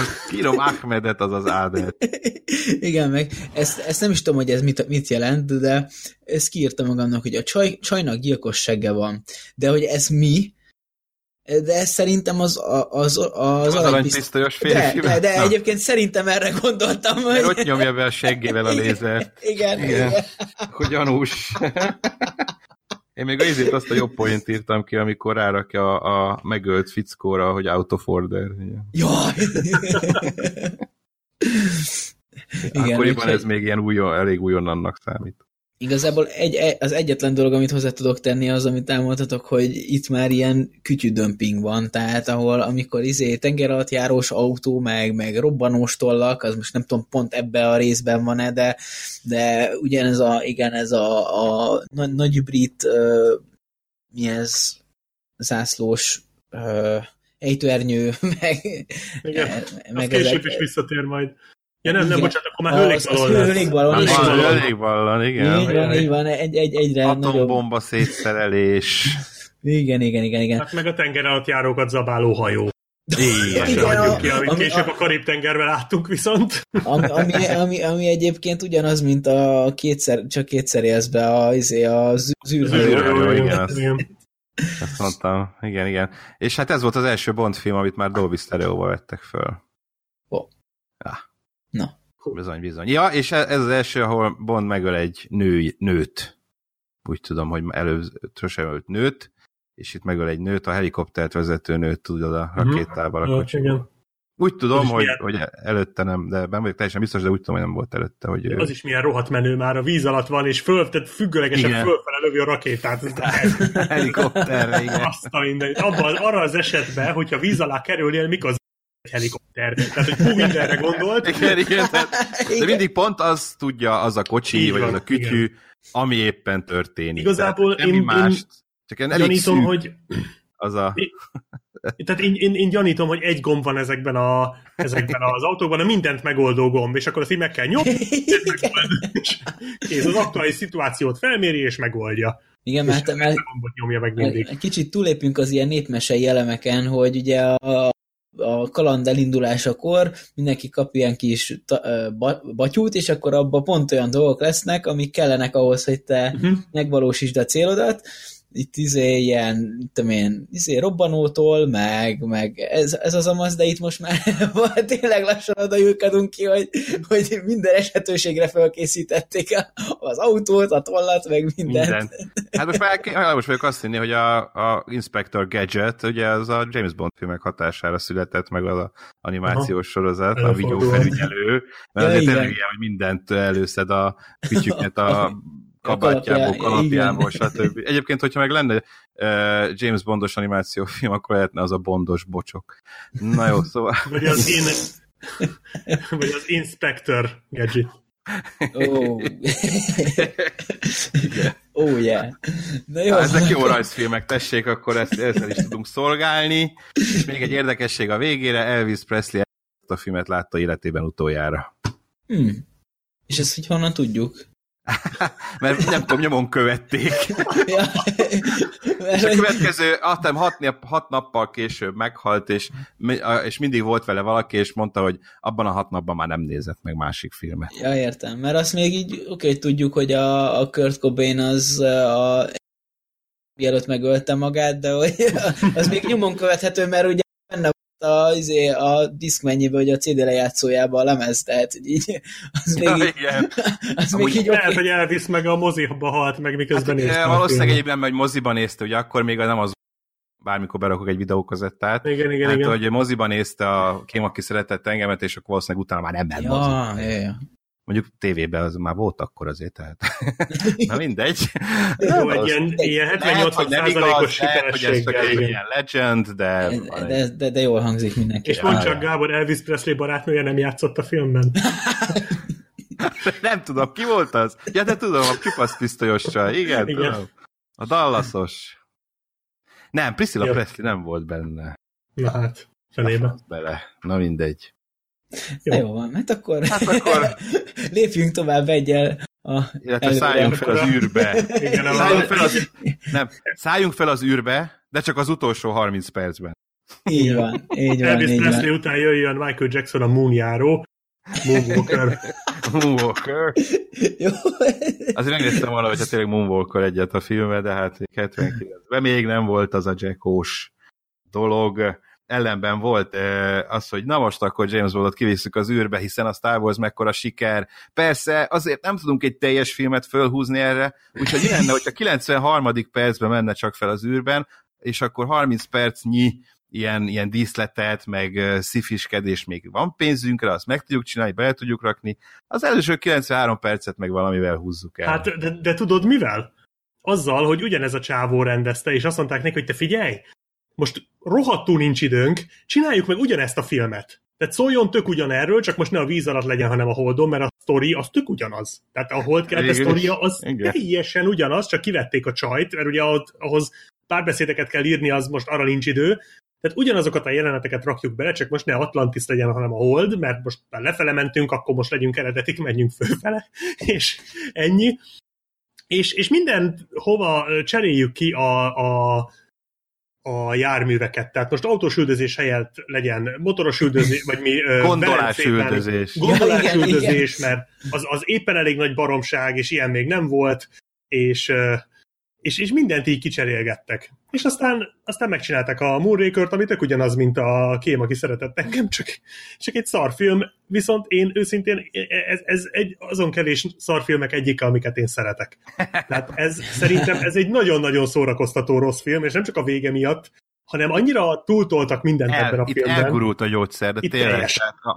Úgy gondolták, hogy most akkor menjünk át sci-fibe, vagy nem tudom, tényleg vigyük ki Bondot az űrbe, ez egyet jelent azzal, hogy tényleg eresszünk el mindent, ami volt eddig, és itt már tényleg olyan kreténségek vannak, hogy valóban valahol szórakoztató, de kétségtelenül szar. Nagyon szar ez a film, igen. És visszatér Jaws is, ugye? Tehát őt se írták ki a forgatókönyvből. Tehát azt mondják itt, amit beszéltünk, hogy hát már a Jaws népszerű volt. Nem, elfelejtették írni azt a kém, aki szeretett engem forgatókönyvéből, és azért itt van. Tehát, hogy ezt a filmet így csinálták meg, a Holdkeltét. Jó, nyilván hülyéskedek, nyilván tényleg az volt, amit mondtál. Csak ez is valahogy... Ez így van, hogy persze hülyéskedtem. Leveleket kapott, igen. Hogy annyira hasonló a két film. Ja, de egyébként mondjuk a film eleje tényleg úgy kezdődik, mint hogyha egy normális filmet kezdenél el nézni. Igen. Bár itt is, akkor hadd emeljem ki rögtön a másik abszolút vaddafag gyilkossági kísérletet, bár szerintem nem érhető fel a dojohoz, amikor az a terv, hogy megkéri Bondot a csaj, tehát megkéri, hogy üljön be a centrifugába, jó, és aztán kap egy telefont, elhívják a nőt, és a henchman az begyorsítja a centrifugát. Így akarják megölni James Bondot. Hát mert azt elmondja a csaj, hogy ugye nem tudom hány G fölött halál. Igen. És akkor felpörgeti, hogy akkor centrifugába majd jól megül. Ez volt a gonosz plot. Igen, de hogy ezen alapult az egész, hogy megkérdezett. Tehát, hogy úristen! De azért ez nem, szerintem ez max dobogós lehet, tehát így nálam nem übereli a dojós megoldást így az aranypisztolyos férfiből, de azért ez elég durva jelenet volt. Mondjuk azt tetszett, hogy a kütyüvel állította meg, tehát nem én azt hittem, hogy az lesz, hogy majd valaki bejön és leállítja, hogy észreveszik, hogy gáz van. Ja, az legalább ez jó volt, igen. Ja, hogy kiszabadult, az nem volt rossz. Az más dolog, hogy pont ezért beletalál valami olyan, valami konkrétan abban a fülkében leállítja. Hát a mindent megoldó gomba talál bele, ugye, amit a kocsiban is szerel. Igen, a mindent megoldó, hogy ezt nem csak kívülről, hanem belülről is le lehet állítani, és természetesen oda talál bele. Azonnal, na mindegy, jó, legyen, de legalább ez tényleg valami olyan volt, hogy ő megtudta. Tehát ez tényleg olyan helyzet, hogy na ezt hogy oldja meg? Igen. Már mindjárt elájul, és tényleg jól oldja meg, tehát hogy előtte már felvezetett dologgal. Igen, ezből a szempontból rendben van. És a legszebb az, amikor miután kiszáll, akkor ott a csávó, aki megpróbálta megölni, még ilyen hosszan ott van, és gonoszan néz. Nem, csalódott, imádtam azt. Igen. Hogy, amikor leáll a pörgető, ez a csodába, hogy ilyen arcot vág, hogy aj már, mint egy gyerek, akitől elvették a cukorkát. Ilyen csalódott. Igen, az a fickó. De hát ilyen kreténségek főleg a velencei résznél voltak. Az szenzáció. Jó, leszámítva, hogy a végén az űrt, de majd arról beszélünk külön. Igen, ez egy külön szegmens. Igen, ez egy külön szegmens, azt a végén nyomjuk. De hogy Velencében azért, tehát elég... Tehát megy a gondolán. Koporsó. És hirtelen kinyílik a koporsó, amiben ott egy csomó tőr, a belelégő hulla föl kell, és azokat a késeket elkezdi dobálni a Bondra.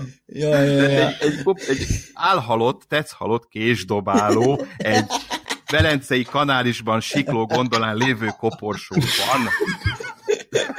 Majd a nagyon nagy üldözés, és hirtelen a gondola, amivel James Bond megy, hirtelen légpárnás gondolával. És átmegy a Szentmárk-téren. És átmegy a... Mit nem értettél? Átmegy a Szentmárk-téren utána. Ja, az igen, csak hogy légpárnás gondolával megy a Szentmárk-térre, és ott ilyen folyamatosan mutatják, hogy mik erre a reakciók. Igen. Ebben a reakciókban van például a piájára néző ember, az jó, az többször visszatér. A következő filmekben ugyanis feltűnik ez a piájára néző ember. Tényleg. Sőt, már föltűnt a Kém, aki szeretett engemben is, amikor a strandon kijön a kocsi a vízből, akkor is a piájára, ugyanez a fickó. És a piájára nézett, hogy mit iszom, és föltűnik a szigorúan bizalmasban is, a síparadicsomban, ott bort iszik, ott is a piájára nézett. Most direkt visszaírták ugyanezt a csávót, hogy mindig olyan az, aki azt hisz, hogy a pia miatt látja. Azért ez nagyon komoly metodekting kell, tehát egy hónapokig készült a csávó rá, hogy... Nézte a sörét egész nap, hogy hitelesen nézte majd. Mik vannak még? Eljön a csávó, a pincér leönti piával az embert. Tehát, de a legjobb, a galamb. Az meg volt, hogy egy pislogó galambot mutatnak, és ilyen vissza van tekerve. Tehát, hogy a galamb pislog egyet, és ezt valahogy visszatekerték, hogy kettőt pislogjon. Hogy még a galamb is meg... Ez nincs meg, de most mindjárt visszanézem. Esküszöm, nézd vissza. Tehát ugye a Szentmárk-tér ugye a galambokról híres. Nagyon sok galamb van, és amikor kimegy a párnással, még az is van, kicsit az a rottweileres tyúk jutott eszembe. Tényleg, hogy reakciója van a galambnak Bondra. De jó, hogy eszembe juttattad a rottweileres galambot. Megcsináltad a napomat. Ezt majd nézzétek meg ezt a galambot. Vissza van pörgetve, hogy kétszer pislogjon. Atya úristen.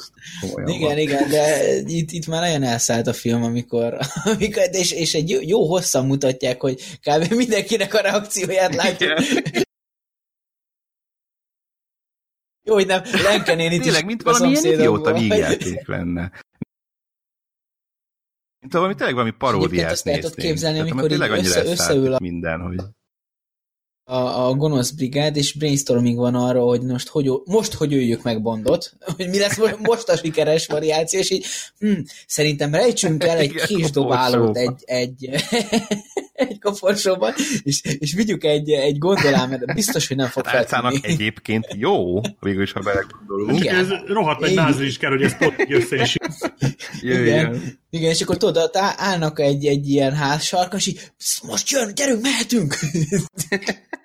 És azt hiszem még egyébként az is Velencében van, amikor ugye azt a labort megtalálja, és amikor bepötyögi a kódot, akkor milyen hangsorral? Ja, igen. A harmadik típusú találkozásoknak a hangsorával. Igen, tényleg. Tehát, hogy még erősen utal is. Egyébként ez Spielberg engedélyével történt, tehát, hogy megkérdezték Broccoli a producer, hogy engedélyt kértek Steven Spielbergtől, hogy használhassák ezt a hangsort az abbornak a kódjához. Hát időközben megvan a galamb, de kutya is van egyébként, tehát a kutya is kutya is van, igen. De ez a galamb, ez brutális, ez nem tudom, hogy nem tűnt föl, de ez valami egészen föltelmes. Látod, hogy így vissza van tekerve. Igen. Hú, basszusos. Ezt fogom nézni most adás alatt, ezt a galambot. Nagyon nagy jelenet. Ez a olyan, mintha akadna a kép. Lehet, hogy azért nem tűnt föl, mert azt hittem, hogy képhiba. Ja, a képhiba. Nem, az direkt ilyen, én is megnéztem. Azt a rohadt. Mondjuk a kutya az cuki. Annak belevilágítottak a szemébe, és úgy néz. Az így látszik, hogy bámul, igen. Hát ez szenzációs. Már is megérte fölkelni ma reggel. Igen. Az összes jó Moonraker. A készítők már büszkék lehetnek magukra.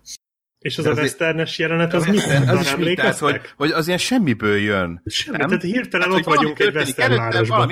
És hirtelen már, meg hogy a szól a hét mesterlövésznek a zenéje, és Roger Moore poncsóba meg western kalapot lovagol. De miért? Ez nincs meg, ez kiesett már nekem. Ez van a Moonrakerben. Ez tényleg benne van. Csak azt nem értem, hogy ez hogy jön a Star Wars és harmadik típusú találkozás után. Tehát, hogy miért pont ez?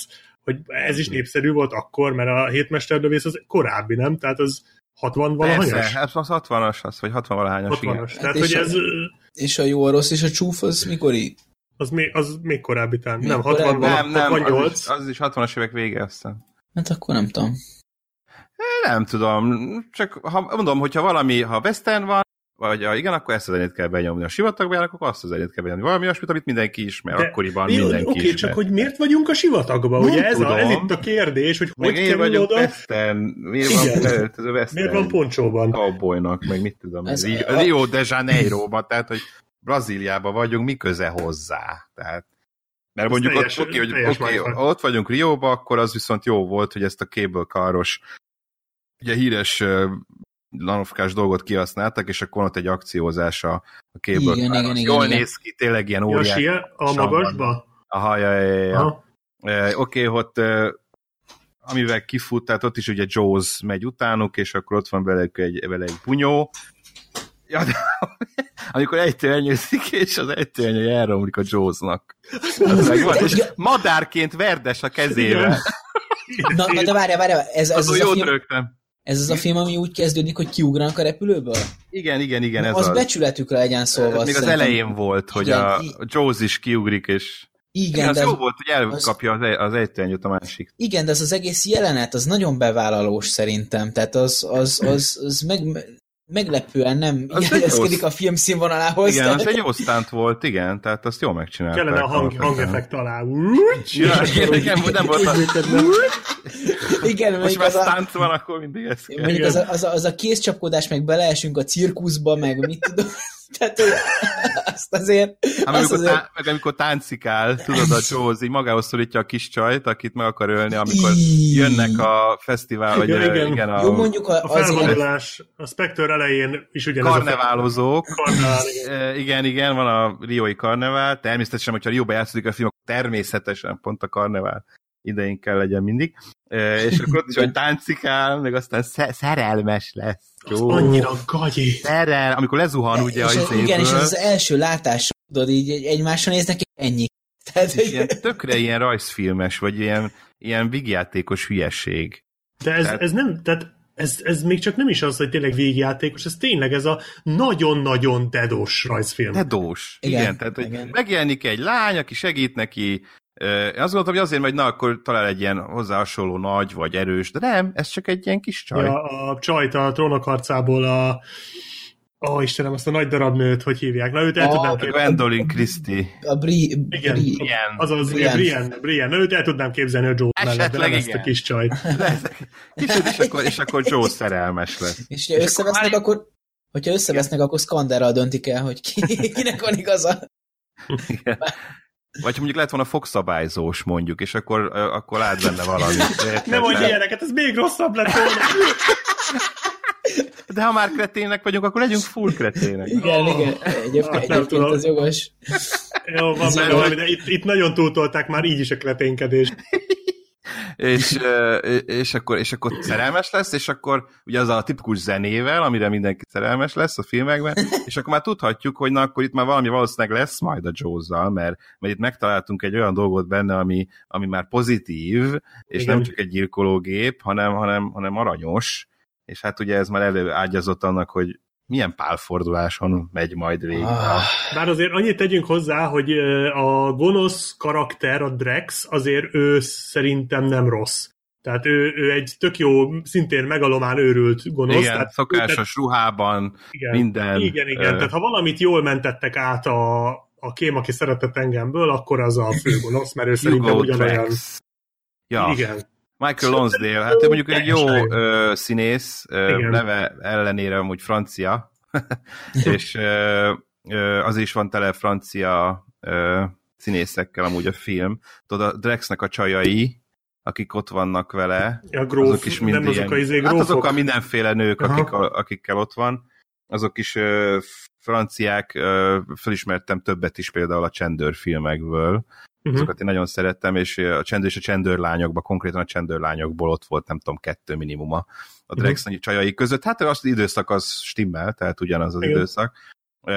Egyébként Frank Sinatrának felajánlották Hugo Drake szerepét, azért, mert azt akarták, hogy ő énekelje el a főcímdalt. És hogy ezt megtegye, felajánlották neki, hogy akkor játsza is el, emellett Hugo Drake-et, de aztán nem így. Úgyhogy nem is ő énekli. A fenébe. A Moonraker dal. Egyébként nem tudom, nekem ezek a betétdalok így elfelejtődtek már. A Moonrakeri az nem csodálom, erős. A Moonrakeri az nem lett ilyen... Valahogy egyik se. Talán a For Your Eyes Only volt, ami így megvan. Az jó, a For Your Eyes Only-t szerettem. Az nekem ezek nagyon semmilyenek voltak. Az addigiekben egyébként igen, a Man with the Golden Gun, az is egy ilyen ismertebb. Ja, igen, de az nem tetszett. Ez megmaradt, csak nem tetszett. Igen. Igen, az csak az egy ilyen ismertebb, meg ilyen fülbemászó dallam. Amit mondtam, a Nobody Does It Better, az akkoriban egy ilyen óriási nagy sláger volt, suszám volt, és az ilyen lehet, nagy, jó, de nagy lassúzós dal volt a kém, aki szeretett. A Moonraker az abszolút semmilyen. Tehát az most én sem tudnám eldudolni, mert fogalmam nincs, hogy milyen. De aztán a For Your Eyes Only megint egy ilyen fülbemászóbb, igen. Igen, az volt talán a legjobb betétdal ezek között, legalábbis ami nekem, bocsánat, ami nekem a legjobb. Egyébként igen, nekem is az a legjobb amúgy, igen. Az Octopussy megint egy ilyen kevésbé. A Nobody Does It Better azért is volt nagy sláger, márhogy, hogy ez mutatja, hogy a Moonrakerben azt hiszem ott van, hogy be akar menni a Q, talán ebben van, vagy a szigorúan bizalmasban, nem is tudom, a Q be akar menni valahova, gondolom a saját kis termébe, és ott benyom egy kódot, de csak az első 5 számjegyet nyomja be, és ott is ugyanúgy, mint a harmadik típus találkozásunknál, kiad egy dallamot, és kipótolja a Bond az utolsó 2, és ez a Nobody Does It Better-nek a betét dallama. Oh. És az utolsó 2 hangjegyet a Bond pótolja ki. Igen, arra emlékszem.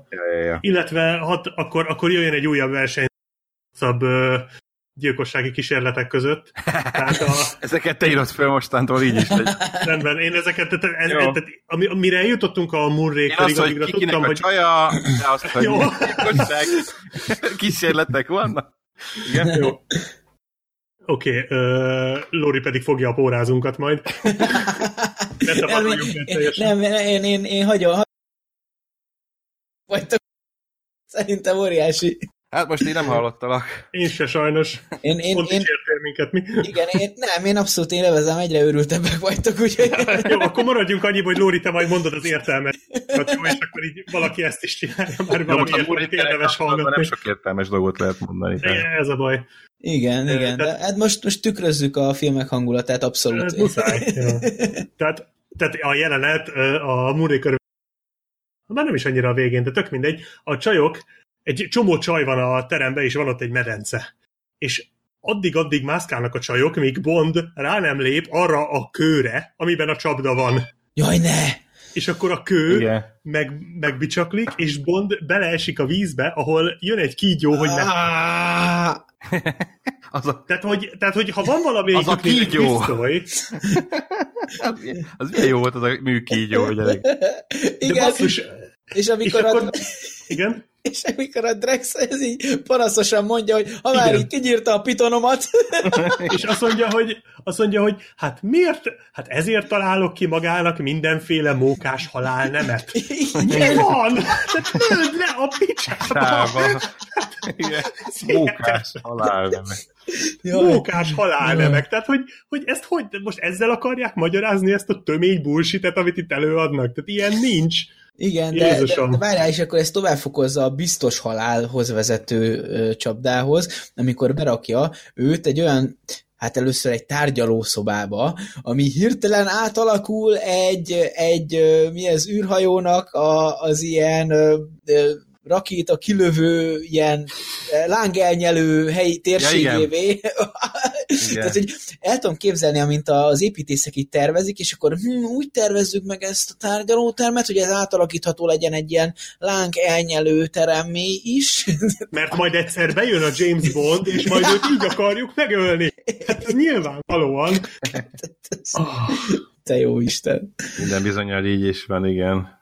Jaj, te jó ég. Hát de azért bejött, mert tényleg ez volt a legsikeresebb, legtöbbet kereső Bond film egészen a GoldenEye-ig. Igen, de én egyébként azt néztem, nem tudom, hogy jók-e az adatok, de hogy például a arányaiban az előző film többet hozott. Tehát összességében... Többet került, igen.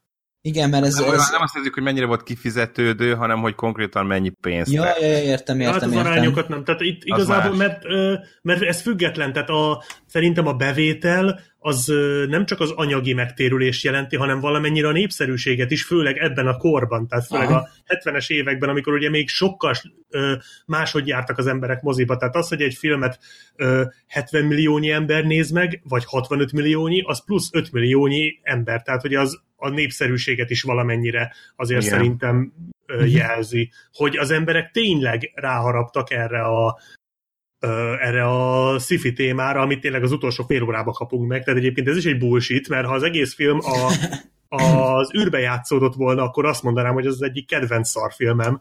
De így meg igazából nem, az utolsó fél óráját... Egy átlagos, tipikus Bond film, egészen igen, másfél órán keresztül, a 93. percben tényleg fölmennek az űrbe, és akkor ott kezdődik az, amit úgy gondoltak a Bond alkotók, hogy a sci-fi. De hát az is olyan gagyi, csak azon is annyit lehet röhögni. Hát bizonyám. Hát például a súlytalanságot hogy sikerült megoldani. Ki lett adva a színészeknek, hogy mozogjatok lassan. Igen. Az majd megmutatja, hogy ilyen úgy néz ki, mintha súlytalanság, és annyi, hogy ez a lassan emelt föl a kezed, most tedd le. Nem érdekes, hogy nem libbensz el a földtől, lépj egyet lassan.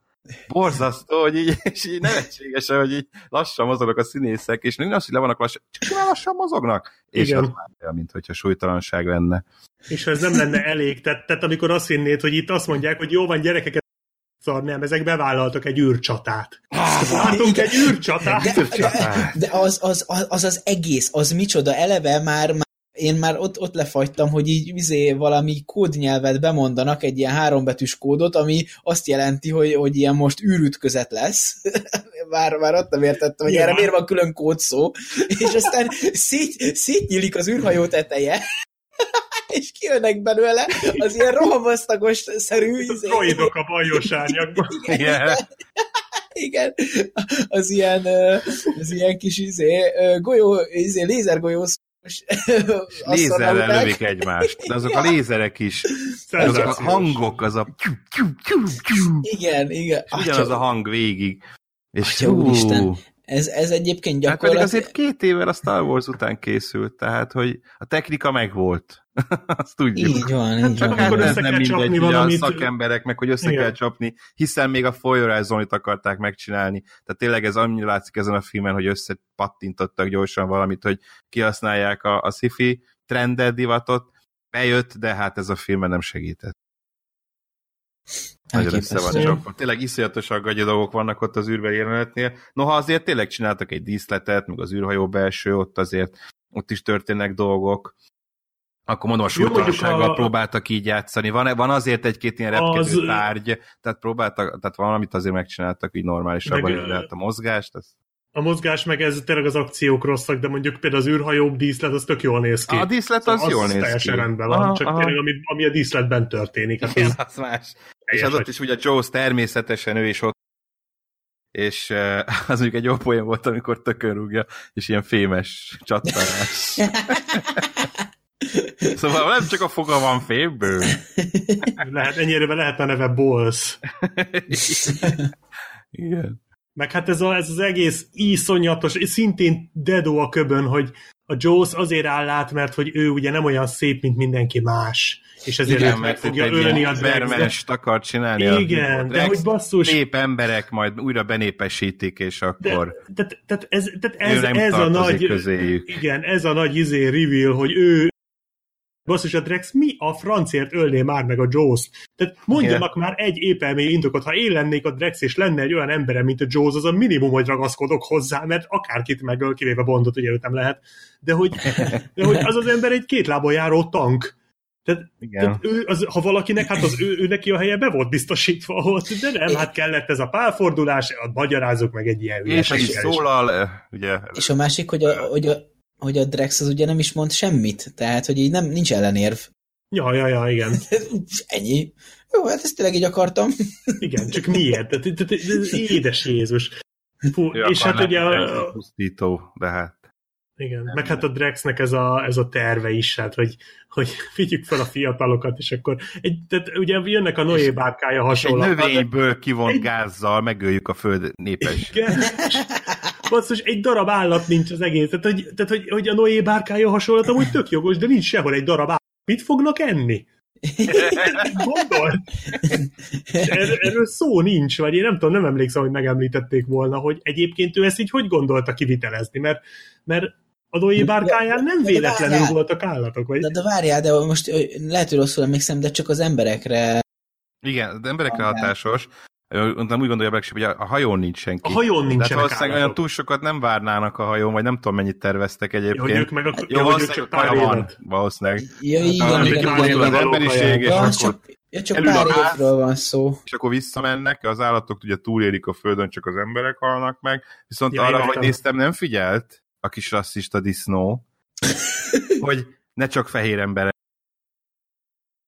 Jó, de várjál, amikor az übermensch az logikus, igen. Tehát amikor egy őrültől én ezt kinézem, jó, hogy tehát az übermensch elméletben nem férhet bele a többféle bőrszín. Most ennyi erővel lehetett volna mindegyik jó, fekete. De most nem azért, de azért úgy általánosságban... Hát akkor a Noé is csak egyféle állatot vitt volna. Általánosságban a feketéknek jobb bizomzatuk van, mint a fehéreknek. Ezért tehát, mondom, hogy egyébként, hogyha már az übermensch elmélet, akkor az lett volna logikus, ha mondjuk mindegyik fekete. Igen, akkor mind fekete, tehát az nem lehet, hogy egy fekete meg egy fehér, vagy sárga, vagy akármilyen, mert az elmélet része, hogy kiválasztasz hasonló embereket, akik nyilvánvalóan hasonló gyerekeket fognak csinálni a földet. Tehát szerintem emiatt. De igen, amúgy ekkoriban se nagyon volt. Nem, hát most jónak rendesen helyette. Az biztos. Az biztos, igen. A következő Bond fekete nő lesz, én ebben egészen biztos vagyok. Igen. Mi az, hogy nő? Transznemű? Vagy valami? Bocsánat, mekkora rasszista fasz vagyok. Igen, tehát azért hallod már egy kicsit ekkor. Azért megnézném. Octavia Spencer, jó lesz. Úgyis Oscar jelölik mindenért. Na, hát akkor majd Bond-dél is. Jó. Na, egyébként még, amit csak azt hittem föl, hogy amikor Velencében forgattak, akkor halt meg első János Pál pápa, és emiatt föl kellett függeszteni a forgatást, mert egész nap kongatták a harangokat Velencében, és annyira hangos volt, hogy nem képtelenség volt dolgozni, és ezért csörögtek addig. Aha. Ott volt az egész stáb, és nem tudtak csinálni semmit, igen. Hát hallgathatták a harangokat, ezt tudták csinálni. Hát igen, hát valószínűleg megittak néhány kapucsinot, benyomtak pár pizzát. Nem volt ott gond, szerintem. Hát meg pár vodka martinit. igen. De ugye Bond Girl-ről még nem beszéltünk. Holig... Nem, hogy nevezték? Goodhead. Goodhead, igen. Goodhead, valami ilyen nevek vannak, meg... Louise Childs játszotta, aki az egész film alatt egyébként terhes volt, tehát a forgatás alatt. Wow. Ez még nem látszott rajta, mert eléggé jól nézett ki. Valószínűleg a korai első trimester, gyanúsan. De szerintem egyébként szép. Meg így. Ő még szerintem egy ilyen jobb Bond girl volt, mert pont az előző, volt, mint az eddigiek. Az előző filmekből kiindulva, mint színészi játékterén, ezért Louise Childs sokkal jobbat alakítottak. Már bocsánat, igen, a sokkal jobb volt, mint az eddigiek, az előző céloztam nyilván, nem az előttiekre, de azoknál sokkal jobb volt. Igen. Barbara Bachnál és Brit Aklannál azért sokkal jobb volt, igen. Egy kicsit karakteresebb is, meg úgy egyszerűen csak ő is egy ilyen, ez jó volt, hogy itt legalább a Bond girl nem volt béna, hanem ő tényleg ugyanúgy tudott, tehát is tudott akciózni, ő is egy ügynök volt, nem is tudom, CIA-s volt, nem? Hát ezt most én már igen. Azt hiszem CIA-s volt talán most. Igen, már egy kicsit össze vannak az agyamban már itt a karakterek, meg filmek, de hogy egyenrangú partnere volt, tehát őt se kellett félteni, ügyes volt, nem bénázgatott. Tehát ő egy abszolút ki tudta egészíteni Bondot, és ez is szimpatikus volt ebből a szempontból. Igen, de egyébként ez például egy tök jó húzás volt, hogy volt egy ilyen összeesés a filmben, hogy ugye a Drex eltüntette a labort, amit le akar mutatni a Bond, és akkor, hogy utána megkérdőjeleződött a Bondban a bizalom, nyilván nem az M részéről, hanem a külügyminiszter részéről, de hogy utána így még jobban stikában kellett csinálni a hadműveleteket, meg a nyomozást, mert ugye nem volt meg a kormányzati támogatás hozzá. Uh-huh. Azért az egy jó fordulat volt, de mondjuk szerintem ettől sokkal jobb fordulatokat tartogatott, vagy nekem a következő film. Nem tudom, hogy vagytok, hogy léphetünk tovább? Léphetünk, igen, én... Mert, én már kihelértem a Moonraker. Ezt a filmet nem érinthetjük, mert ez For Your Eyes Only.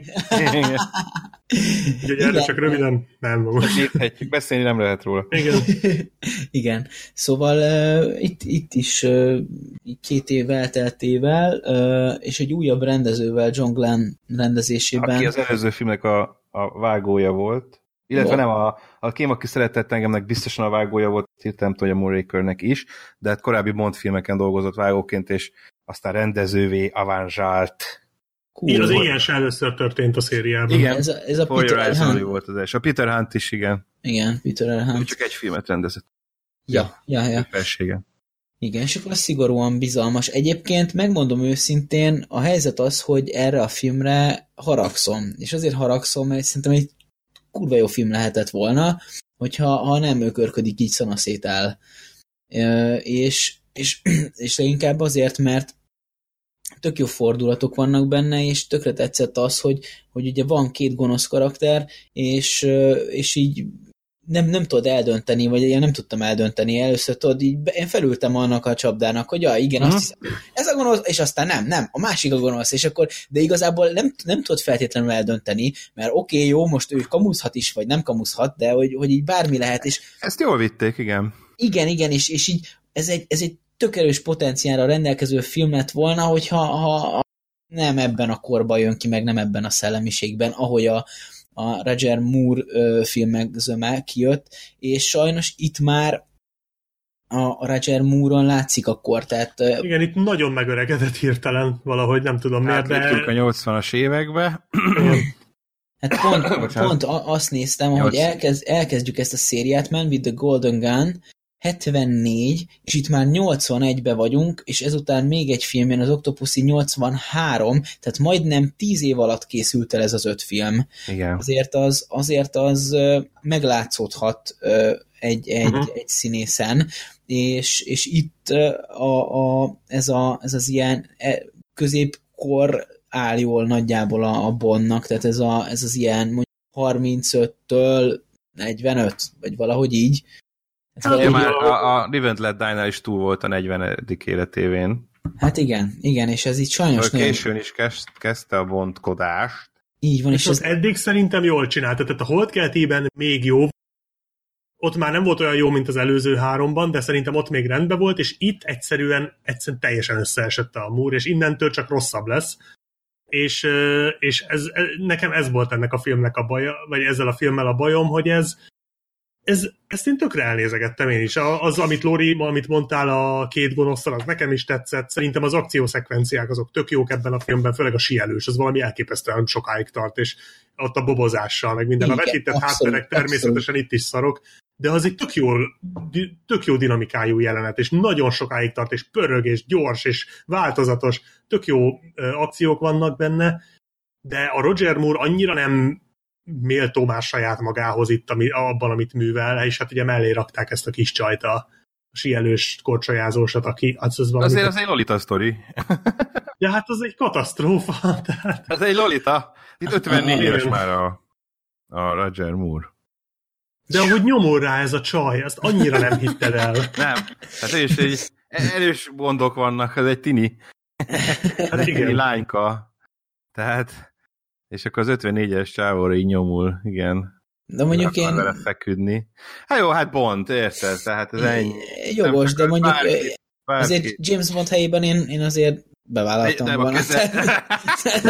Na ez a különbség. És börtönbe kerülnél ő meg.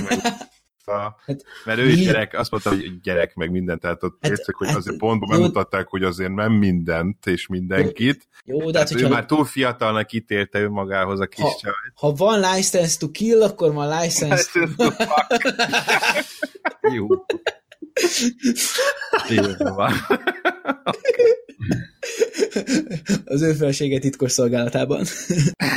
A pornó verzió, igen. Már az jó volt, amikor mondta neki, hogy jó van, öltöz fel, vegyen itt. Hát a csajnak mondta, hogy amikor először rányomult, hogy jó van, öltöz fel, veszek neked egy fagyit. Igen. Körülbelül ennyire tartja. Igen, ennyire tartja, hogy... Egyébként a szigorúan bizalmas, az nem véletlenül lett azért kicsit megint más, mint a Moonraker, hogy az Kim, aki szeretett engem, megpróbálták sokkal reálisabbra venni a figurát, mert már tényleg olyan kritikák jöttek a Bond filmekkel kapcsolatban, hogy nagyon elszálltak, most már tényleg... A Holdkelte után nem csodál, ugye? Igen, volt benne valami. Hogy nagyon már arra megy ki, hogy minél vadabb kütyük legyenek benne, meg ilyen teljesen elszállt cselekmény, meg ezek a megalomán főgonoszok, akik az egész világ elpusztítására törekednek, meg ezek a slapstick comedy, tehát hogy tényleg ezek a esünk, meg stb. És hogy ezért megpróbáltak egy ilyen sokkal reálisabb sztorit, inkább az Oroszországból szeretett, hogy az ő felesége titkos szolgálatában az hasonlóan ehhez a filmhez megírni, és ezért nagyon sok hasonlóság is, ugye? Tehát itt ugye ezt a kódoló rendszert, ezt az éjteket kell megszerezni, ami ugye a kódoltókat lefordítja, az olyan, mint a lektor, ami szintén azt hiszem az Oroszországból szeretettel be van, akkor ott a Kriegler, itt ez a német síbajnok, ez olyan, mint a Robert Shaw, a Grant, szintén az Oroszországból szeretettelben, vagy a Topol által játszott Columbo, az olyan, mint a Kerim Bey, szóval nagyon sok hasonlóság. Ugyanúgy benne van a téli sport jelenetek, mint az ő felesége titkos szolgálatában. Úgyhogy tényleg így próbáltak egy kicsit reálisabbra menni a figurát, és ez tényleg látszik is, ez egy sokkal földhöz ragadtabb Bond, főleg a Moonraker után. Tényleg egy erős váltás. Itt nem a világ megmentése a cél, hanem tényleg egy ilyen egész normális politikai sima játszma van itt az oroszok és az amcsik között.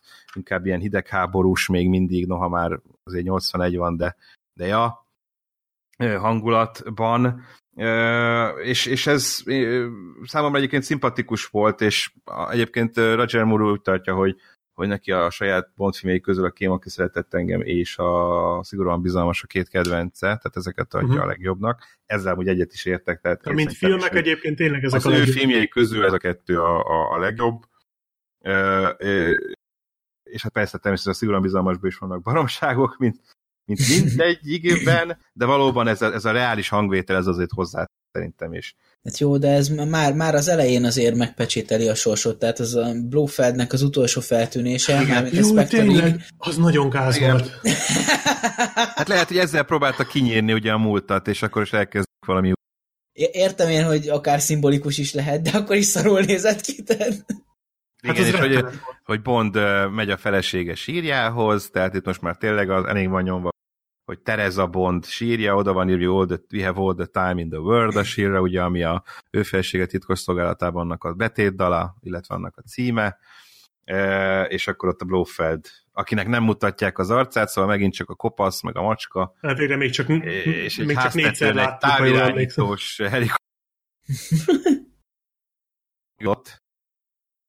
Úgy próbálja megölni Bondot, hogy röpteti. Tehát igazából csak így ilyen sétarepülést csinál vele, és ilyen röhögcsél. Hogy legyen ideje, hogy természetesen legyen ideje Bondnak valamit kitalálni, hogy ebből hogy menekül. Meg nem ez a rögtön fölrobbantjuk, hanem hát meg ugye volt egy fülhallgatója a pilótának, amiben áramot vezetett. Ja, igen. Erőben áramot vezethetett volna abba is, amit a Bond vesz föl.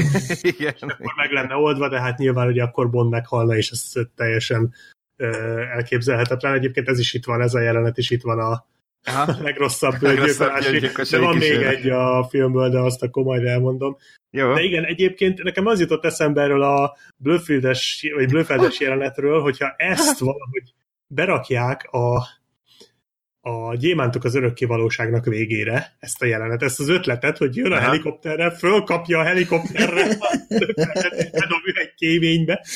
Hogyha ott volt az olajfúrós jelenet, hogyha ott valahogy ezt megcsinálják, akkor ez egy tökéletes végszó. Oda illett volna, igen. Oda illett volna, mert az akkora szar volt az a film, hogy ott még egy ilyen is elfért volna. De így nyitni egy filmet, ez rettenetes volt. Ez is amikor szégyen a köbön. Hát amikor fölkapja a helikopterrel Blofeldet, és az megmondja, hogy kössünk alkut. Igen. Veszek neked egy csemegeboltot, rozsdamentes acél. Mi van, basz meg, kérem? Hát tök hülye ez a pont. Miért nem kapott rajta? Hát lehetett volna egy rozsdamentes acél csemegeboltja. Ezt én nem tudtam hova tenni. Azt a kurva. Ilyen ekkora hülyeséget a Dr. Genya se nagyon mondott. Jaj. Hát ezzel pedig engem bármikor le lehet kenyere. Jó, ezt jó tudni.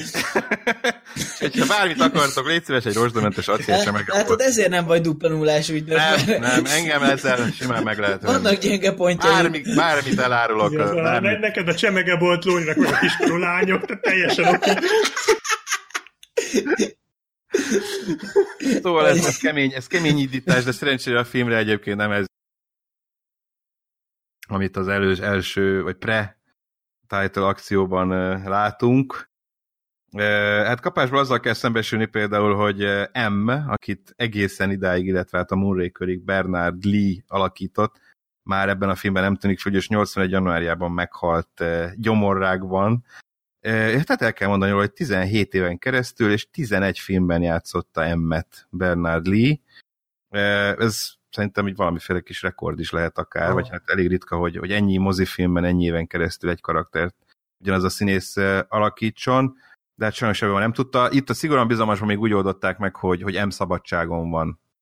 Hogy nem ő fogadja Bondot, hanem a védelmi miniszter, aki már feltűnt azt hiszem az előző filmben is, meg még jó pár filmben fel fog tűnni, illetve az a Hargreaves admirális, vagy amik még egy korábbi filmben feltűnt. Na, mindenre emlékszem. Ja nem, itt valami másik fickót neveztek ki, aki csak most volt, ilyen nem helyettesnek, és a következő filmtől van egy másik M, a Polipkától, aki szintén egy jó pár filmben most lesz M, ő meg feltűnt már egy korábbi filmben, mint Hargreaves admirális, és valószínűleg akkor úgy döntöttek, hogy akkor Robert Brown alakítja, és legyen a következő M. Csak mondom, hogy Bernard Lee kapcsán akkor emlékezzünk meg, hogy azért tényleg eszméletlen, hogy ilyen sokat játszotta. Őt csak ugye Lois Maxwell, alias Moneypenny múlja felül, aki még itt is az, és a következőben is még ő játsza, tehát ő még tovább alakította Moneypennyt egészen 62-től, tehát több mint 20 éven keresztül öregedett ugye a szereppel, és már ugye talán a Polipkában van először erre, vagy már erős. A Polipkában van a fiatal. Hogy már öregszik. Van egy fiatal is, igen, hogy már behoz egy fiatal csajt, ezt a Smallbone-t segédjének, vagy hát ő is ott dolgozik, mint titkárnő, és akkor már az a korára már vannak erőteljes utalások, hogy hát, hogyha fiatalabb lenne, akkor Bond elkapná, aki szintén már egy ilyen több mint 50-es, 60-hoz közeli véncsont lesz. de úgyhogy ennyi. És egyébként M-et, nem tudom kiejteni a vezeték nevét, de aki játsza, az tovább játszotta ezt a szerepet, nem? Már mikor? Vagy melyik színész? Hát Desmond, és nem tudom kiejteni. Ja, az a Q. A Q. Desmond Llewellyn, vagy kell mondani. Llewellyn, azt hiszem Llewellynnek mondják. Llewellyn? Ja, bocs, Llewellyn. Igen, elcsúsztam a sorba. Mert... Igen, ő aztán meg a legtovább, hiszen ő egészen ugye a 99-es világ nem eligig alakított a Q-t. Tehát ez hihetetlen, hogy az első film még nem azt hiszem az Oroszországból szeretettel betűnt fel először, tehát azt hiszem az 63, és... egészen 99-ig. Ez beszarás, és most nézem, hogy 99-ben halt meg, tehát valószínűleg még tovább volna, ha nem hal meg. Tehát, hát rohadt öreg volt már, igen. Elképesztő, tényleg egészen haláláig játszott a Q-t, mondom, a harmadik Pierce Brosnan filmig, tehát tényleg hihetetlen. Igen. De ott már gondolták, hogy baj lesz, mert a 99-es világ nem elégben már a segédjét is bemutatja R-t, akit John Cleese alakított, és a Die Another Day-ben már csak R van, ugye John Cleese. Tehát tudták, hogy már valószínűleg ez lesz az utolsó. de ott még ő van, igen. Tehát hihetetlen valóban Desmond Llewellyn, vagy Llewellyn, nem tudom, hogy milyen sokáig alakította.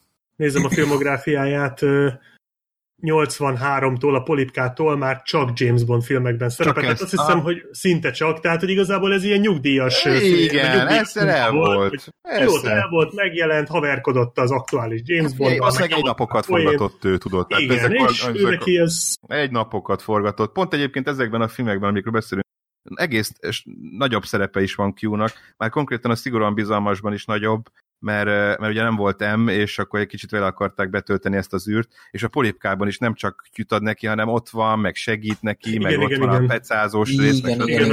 Tehát, hogy a Q-t itt most jobban is használták a Szigorúan Bizalmasban, meg a Polipkába, mert hogy az M hiányát pótolni akarták vele egy kicsit. Hát ezt érdekes lesz majd végignézni így a következő pár adásra, hogy tényleg ő gyakorlatilag együtt öregszik a szereppel. Bizony. Ez tényleg nem semmi. Tényleg hihetetlen, jaj.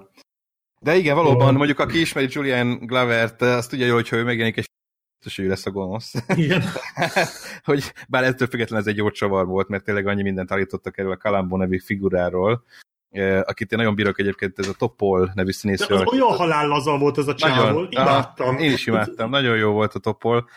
Ő a Hagedűs a háztetőn főszereplő az előtt filmét, és abban is rarha jó, ugye, tevje, tehát egy ilyen, nem volt sok szerepe, de ismert volt nagyon, és ez is nagy show volt, tehát mint egy elég ismert színészként került bele a For Your Eyes Only-ba, és itt is tök jó volt, igen, a figurája, mert hogy tőle lehet félni, aztán igazából tök szép, és ezt nem hiszem gyerekként is, amikor néztem a filmet, akkor őt nagyon szerettem, azt a figurát.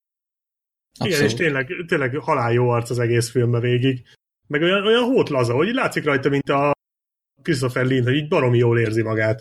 Igen, folyton rákcsálja azt a szart. Igen. Jó volt a catering a film közben, már itt a forgatáson, úgyhogy... Ja. És hát két trónokharca színész is feltűnik. Na. A Szigorúan Bizalmas, mert ugye ott van a már említett Julian Glover, ugye, aki Pályszelmestert alakította. Oh. Aha.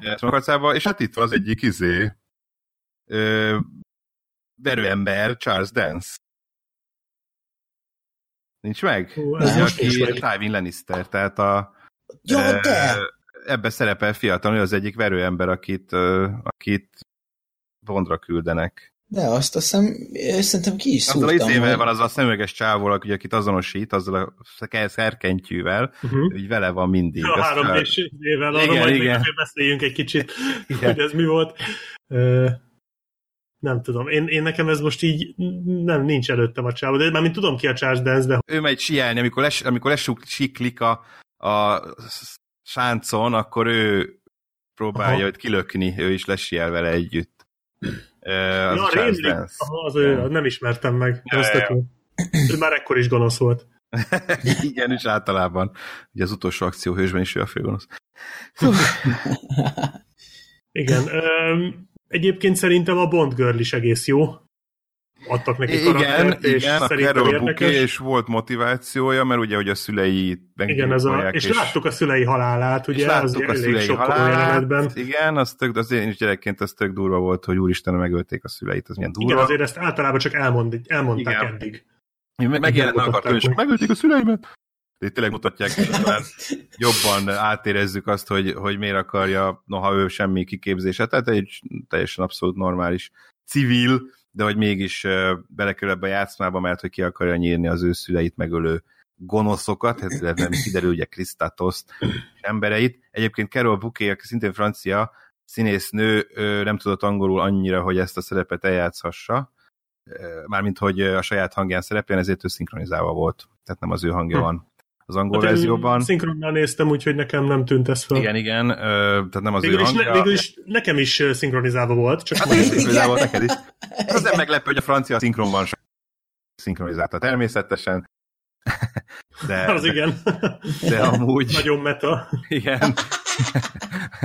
De amúgy nem az ő hangját hallani az eredeti verzióban, de egyébként igen, ő is egész jó volt, mert tényleg egy olyan Bond girl volt, hogy nem csak ilyen fölöslegesen ott van velete, és akkor sikoltozik, meg bénázik, hanem tényleg van motivációja, tud akciózni, legalább is jól tud nyilat lőni, meg ilyenek. És másmilyen szempontból is biztosan jól akciózik. Biztosan. Az 54 éve Roger Moore-ral. Én megnézem, hogy Carol Booking komolyan mennyi volt. Amíg megnézed addig, akkor kitérnék erre a 3D-s arcfelismerőre, hogy az az Atlantis volt. Jaj, ne, az nagyon Star Trek volt. Nem? Hogy rajzolnak egy vektorgrafikás rajzot, és kijön belőle egy fotó. Ja, igen? Arra emlékszel, tehát egy vektorgrafikával megrajzolták az ember arcát, így beméretezték nagyjából. Igen, és kijön egy élethű fotó, ahogy oktató volt, tehát ez azért egészen jó. Azért ez a Playboy-t megdobta volna, ha létezett volna ilyen technika, tehát azért jóval olcsóbban lehetett volna Playboy-t, meg ilyesmi magazinokat gyártani. Illetve hát a másik ugye gyilkosság kísérlet, tehát összekötik Bondot és a csajt. 24 éves volt. Aztán. Hát jó 30 év van köztük. Na ezért mondom, hogy itt ez a probléma ezzel a filmmel, amikor Bond mellé beraknak egy ilyen 54 éves a Bond, és nem hiszem el. Tehát ezt később a politikában javították valamelyik. Halálvágta. Nem akarok gondolni rá, majd aggódok rá. A Tata Bond, tehát hogy tényleg az. Igen, az már tényleg katasztrófa. De ez már ez is nagyon gáz, tehát tényleg, ami itt történik. Viszont a gyilkossági kísérletet összekötik Bondot és a csajt, és egy csónakkal berántják őket a vízbe, azzal, hogy majd miközben a csónakkal vontatják őket, majd a cápák megeszik.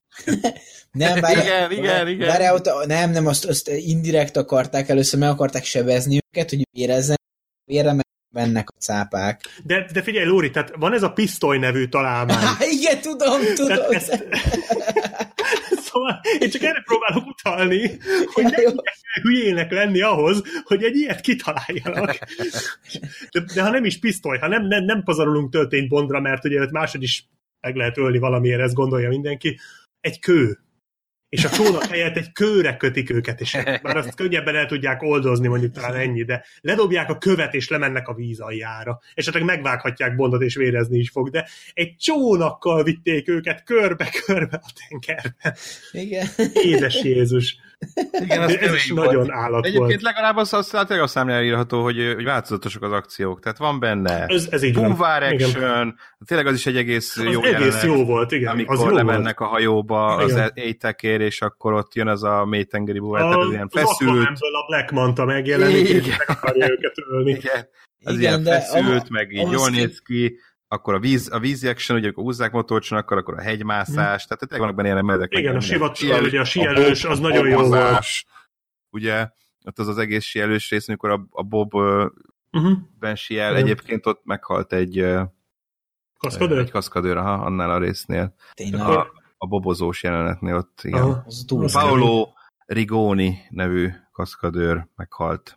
Kemény, hát voltak ott is durva sztántok, azt azért meg kell hagyni, azok is ilyen azt ki is írták, hogy a síelős részek Willy Bogner nevéhez fűződnek. Ez nekem csak azért tűnt fel, mert nekünk meg volt VHS-en, nem tudom, ismeritek-e a Tűz, Jég, Dinamit című filmet? Nem?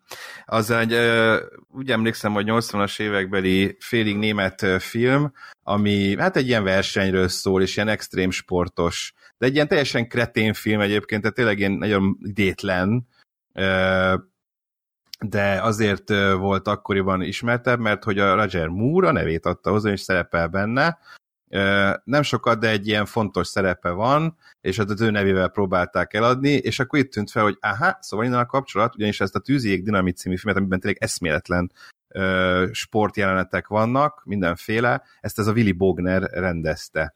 És ezért tűnt fel, hogy itt hogy ő volt a síelős részeknek a kaszkadőr, vagy ő csinálta konkrétan, vagy ő volt, aki a koordinátor, igen, hogy itt kerülhettek egybe, és a Tűzjég Dinamitban meg akkor biztos azért hívta át. 90-es film a Tűzjég Dinamit, tehát ott már tényleg elég sokkal öregebb volt már a Roger Moore. 3,8 csillagonál az IMDb-n a film. Tényleg egy eszetlen kreténség, de az kétségtelen, hogy ami kaszkadőr munka abban a filmben van, az tényleg eszméletlen.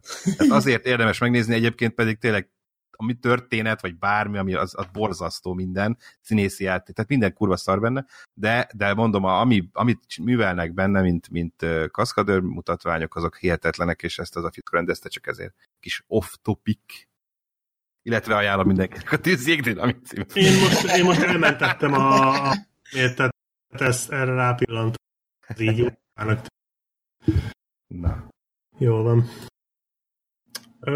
Igen, még annyit írtam itt fel magam, hogy a sziklamászós jelenet az tök jó, de ott se lövi le a Bondot a csávó, hanem helyette le akarja ütögetni a... Igen. Tehát ebben a filmben a pisztoly tabu. Úgy, hogy nem látja őt, mert hogy igen, szikla nyelv miatt ugye már nincs rálátásra, és ezért ki akarja ütni a szegecset, hogy inkább lezonjon, mert ő konkrétan nem lát rá. Mondjuk szólhatott volna a társainak, ez az egyik, a másik meg, hogy hát nekem az jutott eszembe, hogy talán nagyon messze van a Bond, és hogy úgyse találná el, mert ugye azért ekkora magasságban már nem olyan könnyű célozni. Meg hát azért egy-két, tényleg ebben a filmben visszafogják a hülyéskedést, de azért a végén a legfontosabb infót csak mégiscsak egy papagájból szedik ki. Tehát na ez az! Az azért erős volt, tehát már vártam a pakítót, hogy én csak a papagájcsajokat szeretem. És azt, hogy azért itt van ez a viszonylag egész reális idétlenségektől egész jól megóvott film, aminek bejátszák az utolsó jelenetét, amiben Margaret Thatcher egy papagájjal beszélget. Ja, igen. Tényleg. Hát ezt így sikerült így lenullázni. Egy ilyen viccesnek szánt jelenetben, amiben hülyét csinálnak a... Jó, nekem tetszett egyébként. Tehát ez nem betelezőkkel. Hát ilyen hülyesség, csak valahogy ez is ez a... Persze ez egy aranyos kis jelenet, de nem ebbe való, nem? Tehát, hogy... Nem. Csak a holt életében tökéletesen elfért volna. Igen, de azt hiszem, hogy ott mi sebeimet a holdkelte után, tehát ez, hogy így ezt még mindig úgy éreztem, hogy ez messze színvonalon belül van.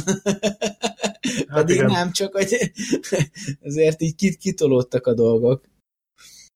Ja, de egyébként meg mindent összevetve mondom, egy ilyen abszolút szórakoztató és egész változatos, meg csavarban is van, meg mit tudom, tehát ez a szigorúan bizalmas még szerintem is egy ilyen Moonraker egy abszolút fogyasztható és normálisabb menet. Egyébként ez volt az utolsó nekik. Egy ilyen kis csemege 1.15.30-nál van egy kurva nagy vágási hiba, amikor a Jameson megüt egy csávót, és az így beleesik a vízbe, na ott van egy vágás a között, ahogy megüti, és elindul a teste a hajótestből kifelé, meg ahogy megérkezik a vízben, na ott ilyen tök más pozícióban van a vágás után az ember, és úgy esik bele a vízbe, tehát ilyen alapdolgokra azért nem mindenhol. Na, most nézem éppen, 1.15.30? Aha, én ezt írtam föl. Aha, figyelem. Közben beszéltek nyugodtan. Jó. De miről? Igen, ja, azt is mondjam meg. Szíves. Mondd meg, hogy még miről beszélünk. Igen. Beszéljük a politikáról. Jó. Meg a másik, de egyébként még mindent elmondtam. Még azért nem beszéltünk, csak azt akartam mondani, hogy van az a gonosz, az a német. De hát amikor az fölkapja a motort, és hozzá akarja baszni a Bond. Azt nagyon az azért elég kemény. Először a puskát dobja, utána aztán a motort utána dobja. Az hatalmas. Igen, hát ugye a puskát nem lehetett volna utána dobni, de mondjuk ő legalább megpróbálta lelőni. Igen, legalább. Igen, jaj, csak elgördül.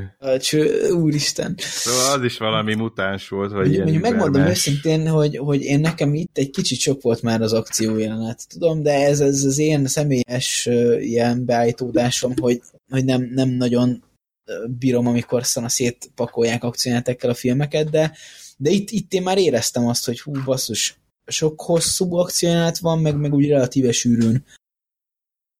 Igen, viszont szerintem ezek egész jók. Nem találtam meg végül azt, amit mondtál. Nem? Nem, akkor... nem tudom, lehet, hogy csak pont áll. De mindegy, elhiszem. Mindegy, de ott egy hajós jelenet van, ugye legalább? Amikor fölrobbantják ott a kikötőbe a dolgokat, tehát valószínűleg ott van valahol. Igen, a kikötős bunyó, akkor lehet, hogy szarul írtam fel, vagy nem érdekes. Vagy a rendezői változatot néztem, te meg a lehet. Nem valószínű.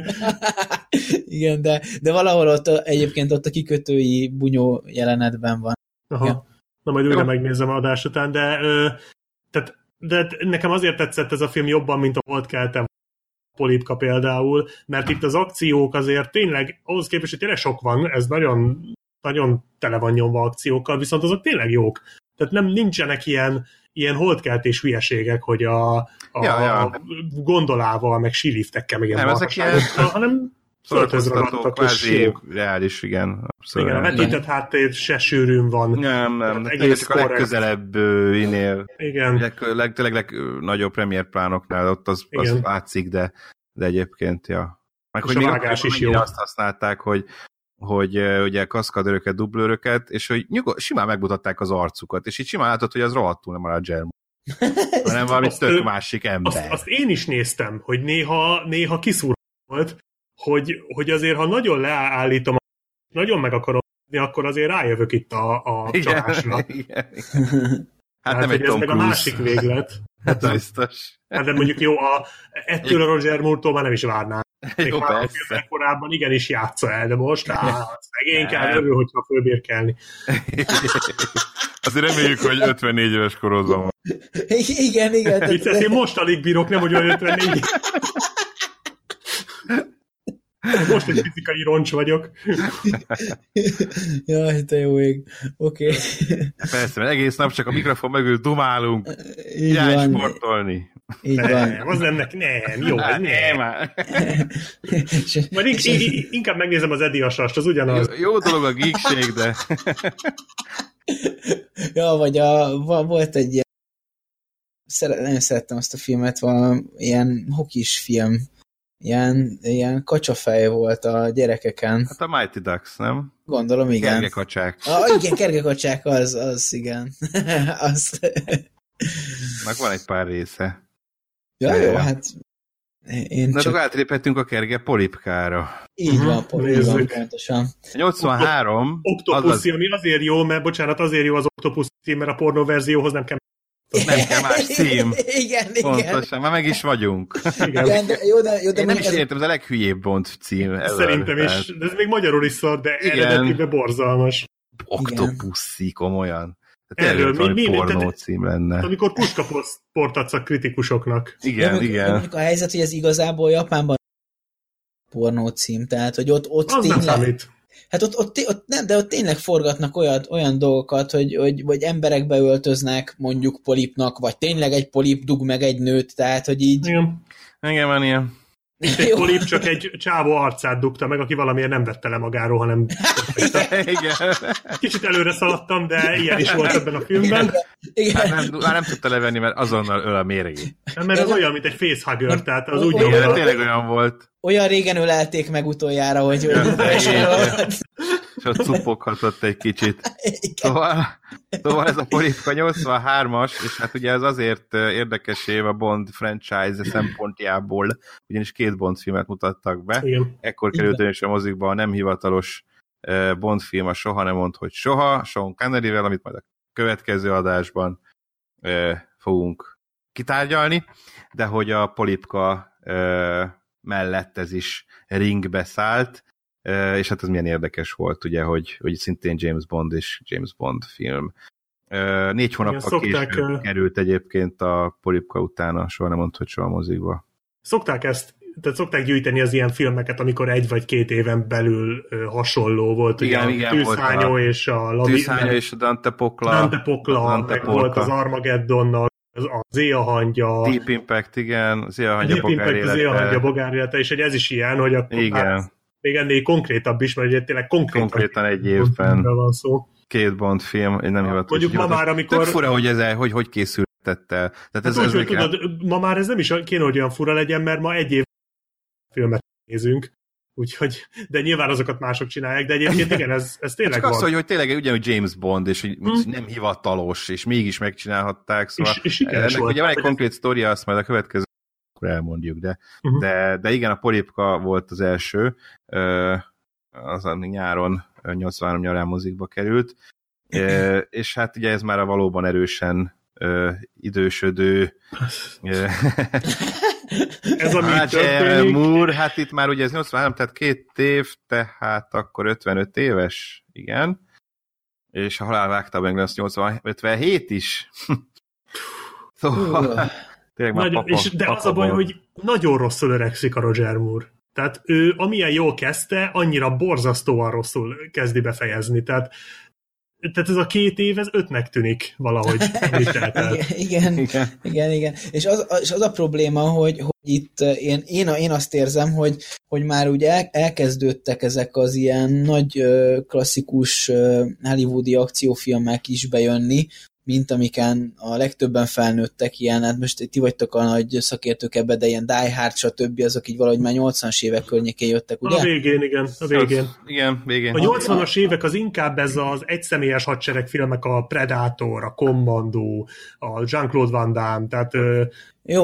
ezek voltak. De ott azért azok már azok az emberek, akik mennek, vannak úgy kőkeményen. Na most itt ezt egy ilyen kicsit néha totyorgó bácsitól nem annyira hiteles. És én ezt érzem, hogy ezt kezdték el megcsinálni, hogy így egyre több akciójelenet, egyre bevállalósabb akciójelenetek, és valahogy Roger Moore meg már nem abban a korban van, hogy ezeket megcsinálja, és nem is az a típus, hogy ő ezt csinálja meg. Tehát ő azt a fajta megközelítést csinálja, ami inkább ez az úrias Bond, ez a kifinomult, mint amit kiemeltél, hogy a Man with the Golden Gun-ba, hogy ilyen visszafogott. Igen, és intellektussal veszi fel inkább a harcot az emberekkel, és egy ilyen visszafogott irónia van benne, és hogyha kell, akkor meg oda csap egyet, azt kész, de hogy nem ilyen gyilkológép. És itt meg belezavarják egy csomó akciójelenetbe, ahol ami nem annyira passzol az ő karakteréhez, az ő Bond karakteréhez. Meg azért azt is tegyük hozzá szerintem, hogy ez annyiban különbözik ez a film szigorúan bizalmastól, hogy míg a szigorúan bizalmas egy teljesen vállalható és korrekt film egy rossz James Bonddal, addig ez egy szarfilm egy rossz James Bonddal. Igen. Ez a film szerintem annyira fárasztó és rossz és szar és unalmas. Én valószínűleg egyébként azért, mert mind a kétszer, amikor néztem, akkor sorrendben néztem a Bond filmeket, és ez már nagyon a vége a Roger Moore érának, és már egyszerűen ez elfárasztott ez az éra. Tehát ugye már végig néztünk egy Holdkeltét, meg ilyeneket, és hát azért a szigorúan bizalmas, az mondjuk valamennyit húzott rajta, de ugye ott már a Bondot volt rossz nézni. Tehát ugye ez 2 negatív élmény, és aztán jött ez a Polipka, ahol megkapod ugyanazt a 2 negatív élményt, csak egy filmbe csomagolva. és nagyon-nagyon fárasztó, és ez is tele van hülyeségeket, tehát a szigorúan bizalmashoz képest azért megnőttek a hülyeségek. Igen. Az szerintem ilyen se farka, körülbelül a gyémántosnak a sztoriára hasonlít, hogy elkezdődik ezzel a tojásos hülyeséggel, és akkor a végére valami egészen elborult marhaság lesz belőle. Hogy lesz a Fabergé tojásból atombomba?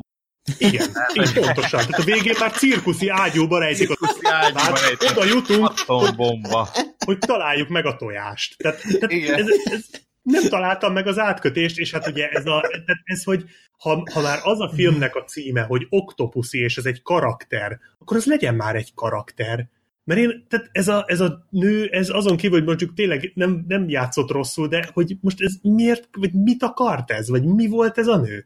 Én annyira nem tudtam követni, meg annyira igen, nem is érdekelt. Nem volt teljesen tiszta. Egy sima üzletasszony volt egyébként, akinek ugye volt egy ilyen bázisa, meg gazdag volt, és ilyen nőkből állt a személyzete, ugye csak, sőt, hadserege már konkrétan, igen. Csak nőkből állt, ilyen vörösruhás, tevepatás lányai voltak. De tényleg egyébként a kommunista feministák. Tényleg, tehát kicsit ilyen túlszűk ruhákat kaptak. És meg az is jó volt, hogy volt egy ilyen apró ember, egy ilyen apró lány, akit Midge-nek hívott, tehát ugye Midget, nagyon kedves. Igen, ez az. Ilyen bunkó. De hogy miért ő a de hogy miért címe? Volt, hogy egyáltalán meg hogy ő miért volt ezzel a Kamal Khan nevű gonosz fickóval, mit csináltak ők együtt, meg teljes rejtély. Kamalkán mit akart? Akkor volt az orosz tábornok, annak tudjuk, hogy mit akart. Igen, az egészen akart robbantani egy világháborút. Igen, azt ő el akarta mondani, hogy az oroszok fölényben vannak, katonai fölényben, és le kell támadni Európát most, amíg lehet. és hogy ezt az orosz vezetés nem akarta hagyni, meg a saját szakállal ezt el akarta érni, az oké. De ő jó, mint a film kétharmadánál, ő már ki is kerül a képből. És akkor a Kamal Khan kerül ugye ilyen Louis Jordan, mint főgonoszt, és az ő dolgait azt sose értettem, csak már végén full arra megy, hogy akkor üljük meg Bondot, meg kell ölni a Bondot. Az Octopussy meg igazából sose hát volt rossz.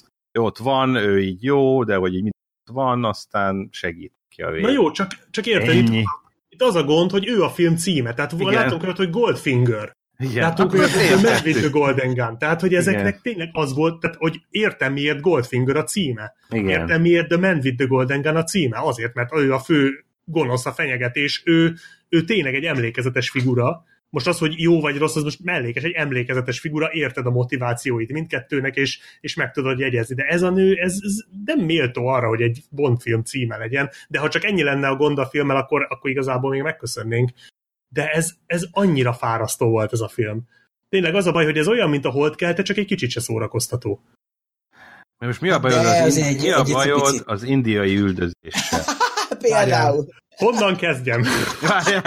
Az indiai üldözés. Az indiai autós üldözés, ahol valami teniszütővel csapkodja a csávót, és a közönség meg úgy néz balra-jobbra, mint egy teniszmeccsen. Például. Hát mondjuk ez egy jó példa volt kezdésnek, de nyomhatjuk tovább. Tehát nyomhatjuk tovább. Amikor hát Bond... A dzsungel, igen, hát az volt a legjobb rész. Hát amikor Bondot, tehát az egész természet meg akarja ölni Bondot. Két percen belül. És még annak sem megy, tehát hogy a föld se tudja megölni.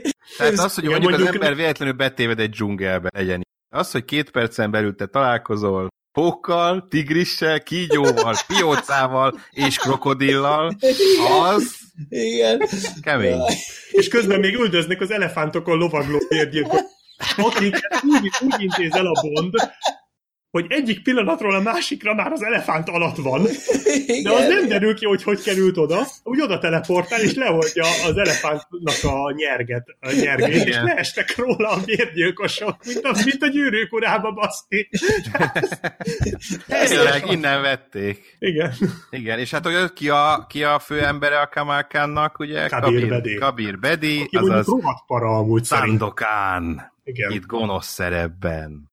Igen, szerintem rohadt egy jó henchman. Nagyon jó, csak nem nagyon csinál semmi értelmeset, de amikor összetöri a kockákat, úgy eszembe jutott, hogyha itt lenne ez a csáv, az egy kicsit összefosnám magam. Tehát parán nézett ki, csak hát nem volt ijesztő, bár az igazi sóta lopta el a kalóz csávó, akinek egy láncon lévő körfűrész volt a fején.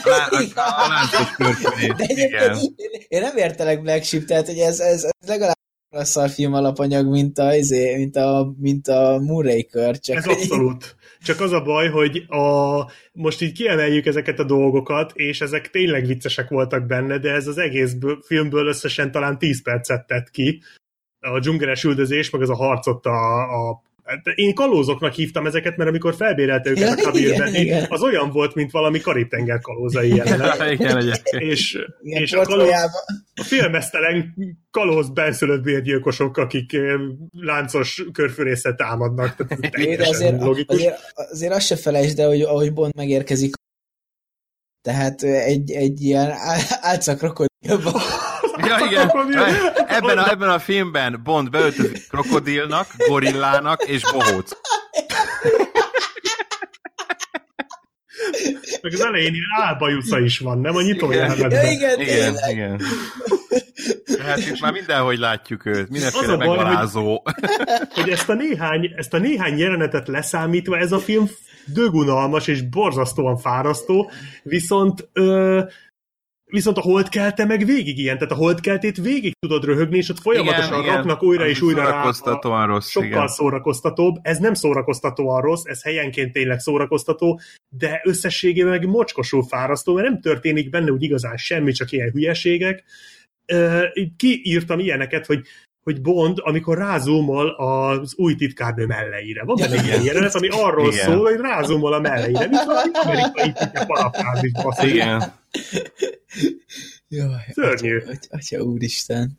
Itt nagyon elgurult már a gyógyszer, úgy érzem. Hát meg amikor a kígyó bűvölő, ugye a segédje, a Bond team dallamot fújja. Igen. És úgy ismeri föl. Ez egy ilyen és ez az üldözés, amikor van a, nem tudom, milyen városban ott egy ilyen kis golfkocsiszerű szarral mennek, és ezért nagyon ötletes, hogy így belehajtanak egy plakátba, ja, igen. Amit átszakítanak, és lejön egy újabb plakát, igen. A pofonok földjébe csináltak még ilyeneket, csak az a különbség, hogy ez egy paródia volt. Igen, ez meg egy Bond film. Komolyan venni. Ja, és igen. Hát ugye még nem beszéltünk, illetve mi előzetesen, igen, de az adásban a Tarzan üvöltésről. Igen, hát az megkoronázta az egész indiai dzsungeles játékot. Tehát, hogy tényleg ezt úgy kell elképzelni, hogy liánokon leng Bond, és az eredeti Tarzan üvöltés megy alatta. Ja. És akkor az ember ugye mit gondol? Hogy ez... Jogdíjra gondol. A költő jogdíjra gondol. Én ugye tudom, hogy jódlira, de végülis az is stimmel. Az stimmel, igen. De hogy tényleg itt már mit gondoltak, hogy ez miért lett jó. Tehát egy Bond filmről beszélünk, pont az előző filmnél az volt a cél, hogy földtől kevésbé elrugaszkodottabb legyen, és ne legyen ilyen kreténség, mert hogy pont ezzel kritizálták az előzőeket, hogy már túlságosan sok benne az ilyen idétlen humor, és akkor beraknak egy Tarzan üvöltést, meg liánon lengedezést Bondnak ide. Tényleg nem tudom elképzelni, hogy ez bárki gondolta, hogy ez jó lesz, és működni fog. Nem, és a legjobb hogy utána így kiúszik egy ilyen turista hajóra, és akkor egy tipikus indiai vadászatot láthatnak. Ja. Ja, igen, és utána meg ő magyarázza tehát hát két jelenetet emelnék még ki, az egyik az jó volt, amikor kedik a ruhára, az nagyon elegáns volt. Melyik? Amikor? Csak mi nem lehetett hallani. Amikor a csaj ráköti a ruháját az erkére, és így leereszkedik. Ja, igen, és így lecsúszik. Az rohadt menő volt. Tehát olyat Bond Girl még nem csinált, vagy ehhez hasonlót nem nagyon. Tehát igen. Ez tényleg klassz volt, meg hát az a maga módján iszonyú vicces volt, csak itt megint az van, hogy ez egy Bond film, amikor viszik, hullának teteti magát, bezsákoltatja magát, és viszik, és föl kell, és így benyom egy ilyen... Igen, így ijeszget. De egyébként azt nem értem, hogy ott nem lett volna egyszerűbb, hogyha hagyja magát ledobni a szakadékba, és elmegy. Sokkal. De. Lehet, hogy félt, hogy nem látta, és nem tudta, hogy hova dob, és még előtte akkor... Ezt jó, értem. Előzni, mert lehet, hogy nem látott ki abból a zsákból. Értem, csak hogy ennyi erővel, hogyha ugye ugyanarról a személyről beszélünk, ugyanez a személy bement egy krematóriumba. A gyémántok az örökké valóságában. Tehát... Ez mondjuk, jó, hát... ebben van valami. Azóta már, tehát a krematóriumos esetből...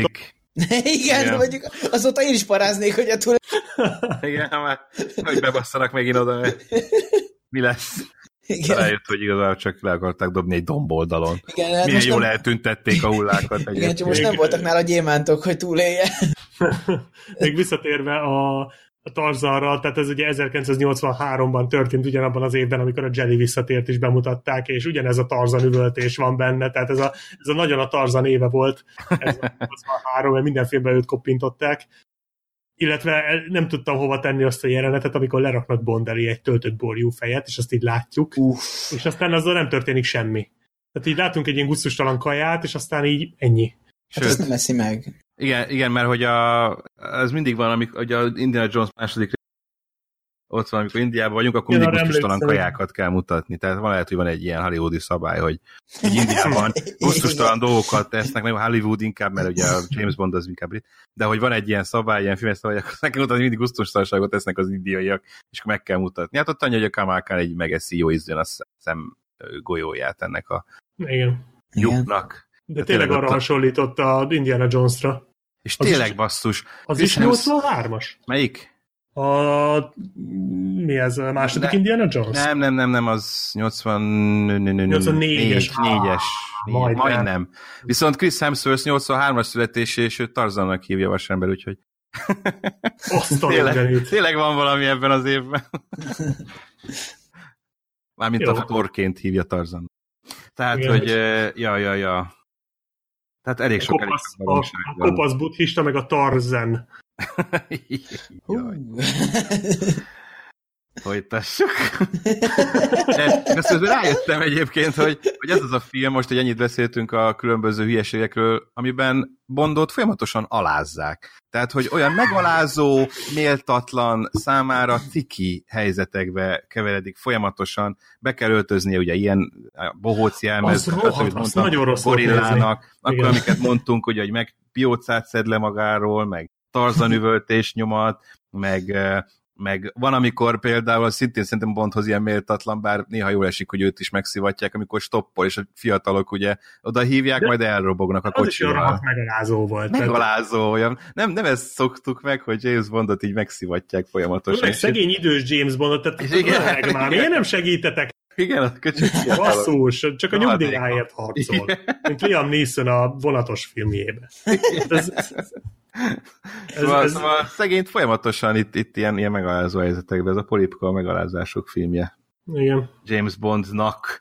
És ott a végén ugye kicsit ilyen elégtételt véve a nők szerepének a Bond filmekben, itt végül egy női csapat segít, és ostromolja meg Kamal Khan erődjét, palotáját, és a csajok akcióznak, igen. De hát belengenek, rugdosnak, mindent csinálnak, elintézik a mocsok férfiakat. Igen, a csaj, a női harcos küzdenek a félmeztelen kalózharcosokkal. Ez egy James Bond filmnek a fináléja, ezt képzeljük már el. Mondjuk egyetlen jelenet van, ami valamennyire jó, az a vonatos. Egész jó. Meg szerintem a repülős is a végén, és egy ilyen elég jó megcsinál. Ja, igen, az se rossz valóban, ja. Az elén is egy repülős action-nel indít, amikor a rakéta követi azt a kis repülőgépet. James Bond természetesen vadászgépet is tud vezetni. Tehát és a végén egy repülős action, és egy repülőn verekednek, és azt tényleg jól fölvették meg, ez egy tényleg jól megcsinált film. Jelenet Tom Cruise bármikor bevállalná. Egyébként azt tényleg megcsinálták, vagy ott vetítettek? Vetítettek háttérről. Nem, már a közeliket igen, természetesen. Tehát, amikor Roger Moore-t és Kabir Bedit látjuk, az igen. De amik vannak ugye ilyen messzebbről vett jelenetek, amikor ott vannak, az tuti, tehát azt megcsinálták, meg ott kapaszkodnak, azt tényleg megcsinálták. Tehát azok tényleg marha jó. Olyan jó lenne, hogyha ezeket a régi Bond filmeket a kaszkadőrök tehát ők játszották volna Bondot. És akkor nem kellett volna vetített háttér. Igen. De tényleg most csak van egy olyan kaszkadőr, aki emellett még jól néz ki, és jól is tud játszani, nem? Nem hiszem el, hogy nincs. És miért nem ő? És akkor mindig lehet mutatni. Lehet, hogy nem élt volna sokáig, de... Igen, és mondjuk... az a baj, hogy ha híres sztár lesz, akkor nincs az Isten, hogy nem kap biztosítást. Nem tudom, nem engedték volna a producerek, hogy ilyet csinálj, mert nagy sztár, és hát de hát én kaszkadőr vagyok, ember! Igen, hát mondjuk, nem kockáztathatunk! Hogyha jó kaszkadőr, jól néz ki, és jól is játszik, akkor már nem sok különböző James Bondtól, mert kb. Ennyit tud a James Bond, és mindent tud. Akkor akár mehet, igen, akkor akár mehet ügynöknek is. Igen, úgyhogy akkor meg ezért veszítjük el. Nem kell ez a bohóckodás, valószínűleg jobb a fizetés. Igen. Jobbak a nők. Mondjuk azt meg kell hagyni, hogy ebben a filmben figyeltek arra, hogy a nem tini lányokat akar, illetve nem, hogy nem akar elcsábítani, nem tini lányok mellé, igen, meg 24 éves csajokat. Nem, legalább már 30 is megvan. Igen, tehát ez is valami. Ilyen apróságokba kell kapaszkodni egy ennyire rossz filmmel. Elég a 25 év kor különbség, persze. Ja. Úgyhogy erre legalább egy kicsit odafigyeltek. De tényleg az a finálé a cirkuszban az nagyon-nagyon méltatlan volt. Rossz volt nézni, hogy az ilyen fogtündérnek öltözött csávó kergeti a Bondot, aki egy bohócnak van öltözve. Tehát rettenetes. Az a baj, hogy ez már inkább volt nekem szomorú, mint vicces. És tényleg szomorú egyébként, mert hogy még akkor oda se akarják engedni, még akarják kapni, mert csak ez a bomba, és nem hagyják, és itt tényleg majd sajnálod már. Tehát ő menő. Úgy lennék a helyében, hogy elmegyek a hadrobban. Igen, rabbányatok fel a frac. Igen, és egyébként a gonoszoknak hogy nem tűnt fel, hogy nem... Hogy mi nem tűnt fel? Bocs, én nem hallottam. A gonoszoknak hogy nem tűnt fel, hogy nem robbant fel a bomba. Tehát ugye azért az időzítő, tehát hogy így simán beszélgettek ott a főhadiszállásra, tehát hogy semmi a híradó nem mondja be, meg így semmi, biztos nyilván, hát hogyha beállítottuk, akkor felrobbant már rég. Hát ez még a legkisebb, de igen. Egyébként. De hát a legjobb akkor is, amikor megérkeznek a ballonnal. Hova érkeznek? A Q a hőbalonnal, ilyen hatalmas brit zászló, és akkor utána ott a Q izé leüti a gonoszt a kosárral, és aztán a nők, jó, és akkor ő lesz ott a sármőr, kúra rám nyomulnak a csajok, puszilgatják az öreget. Atya úristen, mondjuk ezért én is mennék forgatásra, tehát így... Jó, de hát most a James Bond is már milyen öreg, hát ezeknek a csajoknak az öregnek jönnek be. Igen. Ennyi. Így van. Hát olyan régóta nem láttak már férfit, hogy már akkor... Mindegy már. Indítja őket. Hát igen, ők egy nagyon homogén társaság voltak, de egészen odáig nem volt köztük férfi, aztán... Az biztos. A gyaloggalopos társaság csak pár évszázaddal később. Azok lettek kurvái. Oh.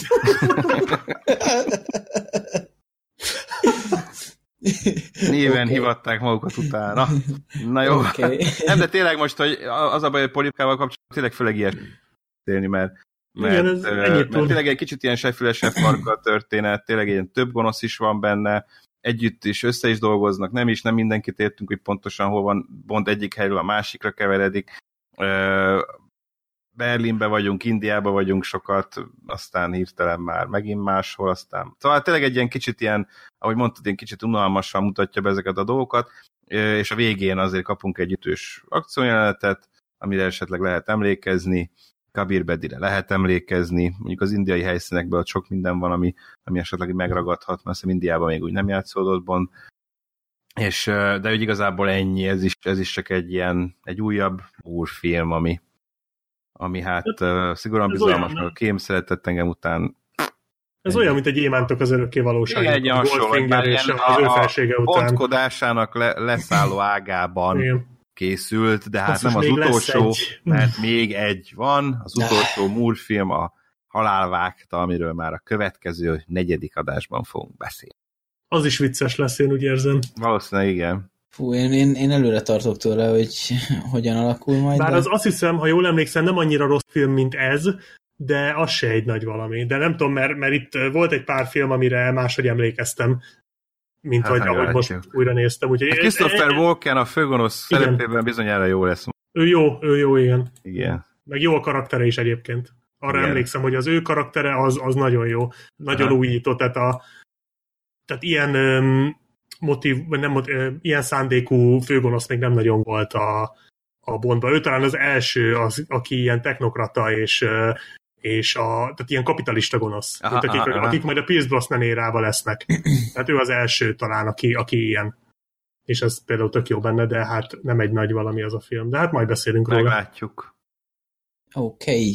Egyébként így összességében ugye ezt már korábban említettem, hogy a Roger Moore az egy ilyen kicsit előkelőbb megközelítésben adja elő a Bondot, és ehhez képest, ugye, hogy ez milyen jól hangzik, nem sikerült ezt megfelelő módon kiaknázni, de hát ugye nagyjából ezt már elmondtam, és hogy ez alapján nekem így visszagondolva a Connery-féle Bond az jobban ült, mert kevésbé akarták őt belehajszolni nagy akciókba, viszont egyébként az ő karakterének jobban állt ez a fajta vagdalkozás. Uh-huh. És valahol itt érzek egy előnyt a Connery-féle Bond filmekhez esetében, hogy a Connery-nek a Bondja az jobban áll ezekhez a filmekhez, mint amilyen filmeket adtak a Roger Moore-nak. És ez nem a színészi kvalitásnak az ilyen vagy olyansága, mert igazából csak annyi, hogy más aspektust emeltek ki a karakterből. De hogy a Connery-nek az ilyen rossz fiúsága, meg ilyen csibészsége, az több mindent enged meg, és ezzel jobban lehet bánni ezekben a filmekben. Én ezt érzem most így. Igen, de ebben abszolút igazad van, tehát én nekem is ezt kellett belátnom, hogy bármennyire is én jobbannak tartom a kezdeti Roger Moore-t, az biztos, hogy összességében a Connery egy sokkal egységesebb karaktert hozott. Tehát összességében, ha végignézed a Connery érát, és aztán végignézed a Moore érát, akkor a Connery éra az veri, azért, mert egységes. Igen, ez nem igen. A Connery, illetve ez nem a Moore hibája, ez a filmek hibája. Ez tényleg nagyon rosszat tett neki. Tehát ez főleg most, hogy tényleg megnéztem a szigorúan bizalmas Polipka holdkelte kombót így egymás után kis szünetekkel, az így nagyon nagy pofon volt, hogy tényleg iszonyúan elbántak ezzel az egyébként sokkal jobb sorsra érdemes Bonddal, mert tényleg az első három film az abban ő nagyon-nagyon rendben van, de azok még olyan filmek voltak, amikben ez a Bond tökéletesen működött, ezek a filmek pedig már inkább passzoltak volna. Hát ezek a filmek inkább egy Austin Powers, tehát ez Polipka, meg ezek inkább Austin Powers kategóriások, de igen, mondjuk igen. A szigorúan bizalmasban elképzelem a Conneryt, akkor azért az úgy jobban néz ki a gondolataimba. De összességében szerintem én még így is nagyon bírom a Moore, de szigorúan csak az első három, meg talán még a holdkeltében nem volt annyira gáz, de itt ez a végén, amit itt csináltak vele, ez nagyon-nagyon méltatlan. Igen. Jó. Hát előbb kellett volna befejezni, igen, valószínűleg. Abszolút, hát a Connery sokkal jobban szállt ki, tehát ő még a gyémántokban is sokkal jobb formában volt, mint csak itt. Ott a Connery jó volt, a film szar volt, de hogy valahogy még kiegyensúlyozta egymást. Itt a végén már a Roger Moore-t nem jól használták, ezért a Roger Moore nem volt jó, és a film sem volt.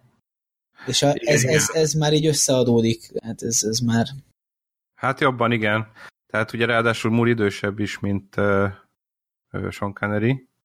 Vagy nem? Vagy kb. Ugyanannyi? Vagy csak nem akarok hülyeséget mondani, de hogy a Sean Connery soha nem mondta, hogy sohában 53 éves. Hú, hát igen, volt egy kis előnye. Mármint abban a szempontból, hogy a gyémántokban akkor hány éves a 40? Igen, hát sokkal, hát ő sokkal fiatalabb volt persze Bondként. Ez egyértelmű. Tehát, hogy ott az egy hat, tehát lehet, hogy a Moore is... Igen, három évvel idősebb a Roger Moore. Aha. Illetve volt idősebb.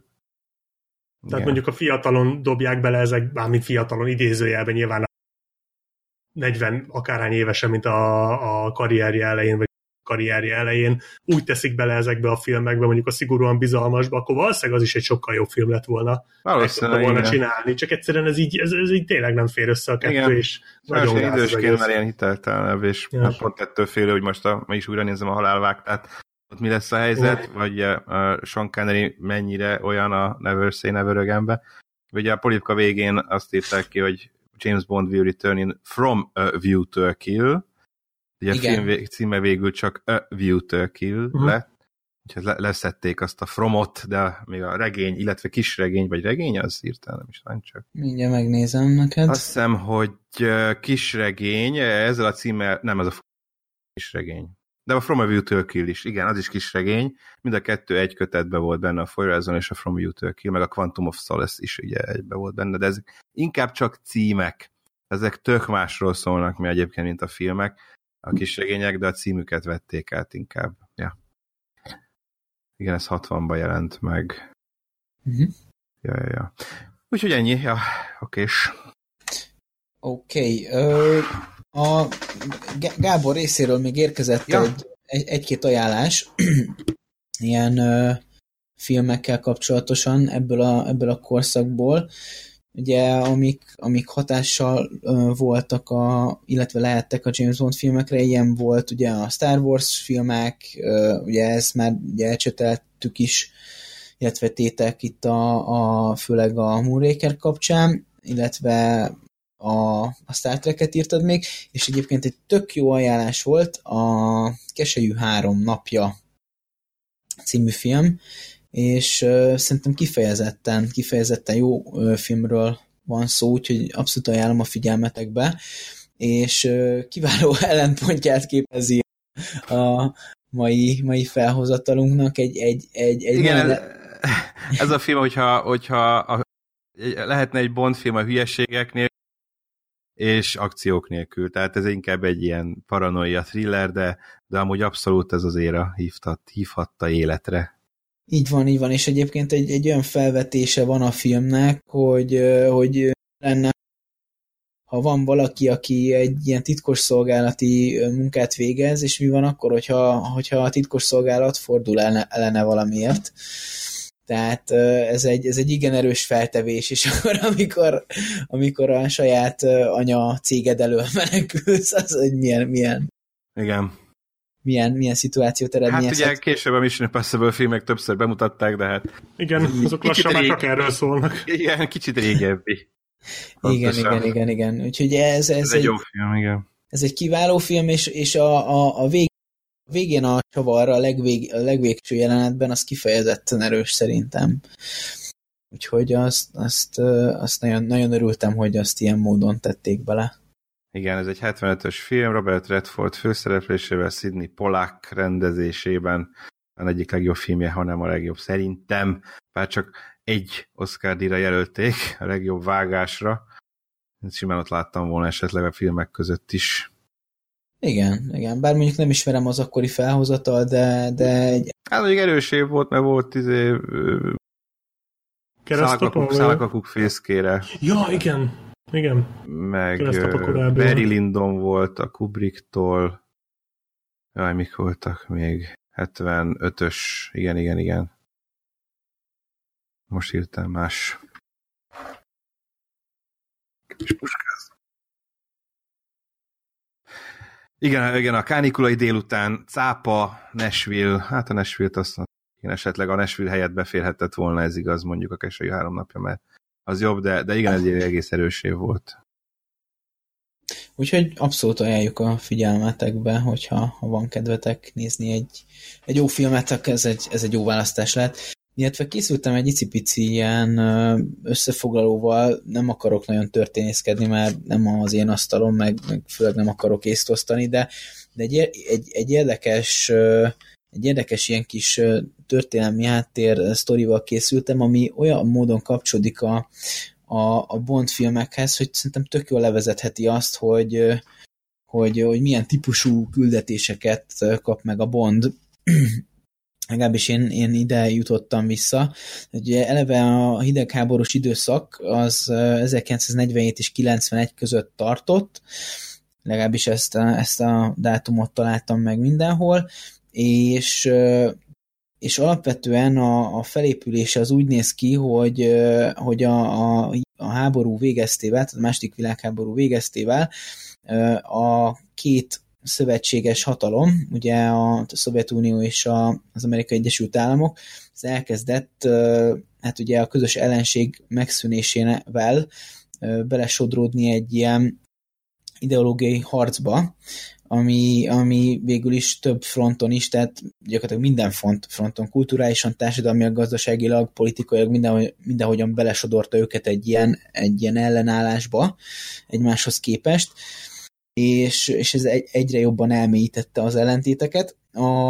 A nyitánya az egész korszaknak az úgy épül fel, hogy a Churchill elkezd rávilágítani erre a történetre egy híres, valahol az USA-ban elmondott beszédében, és 47-ben George Keenannek egy erős leleplező riportja jön ki, ami azt mondja ki, hogy a Szovjetuniónak az a célja, hogy a kommunizmust így szétterjessze a világon, és hogy mindenhol kommunizmus legyen, ez az alapvető célja a szovjeteknek, és erre válaszul abban az évben Truman a Truman doktrinát meghirdeti, aminek az a lényege, hogy muszáj, hogy az USA föllépjen a kommunizmus terjedésével szemben, és ugyanebben az évben a szovjetek pedig a két világról szóló doktrinát hirdetik meg, ami pedig azt mondja, hogy a kommunizmusnak és a kapitalizmusnak az összecsapása már pedig elkerülhetetlen, úgyhogy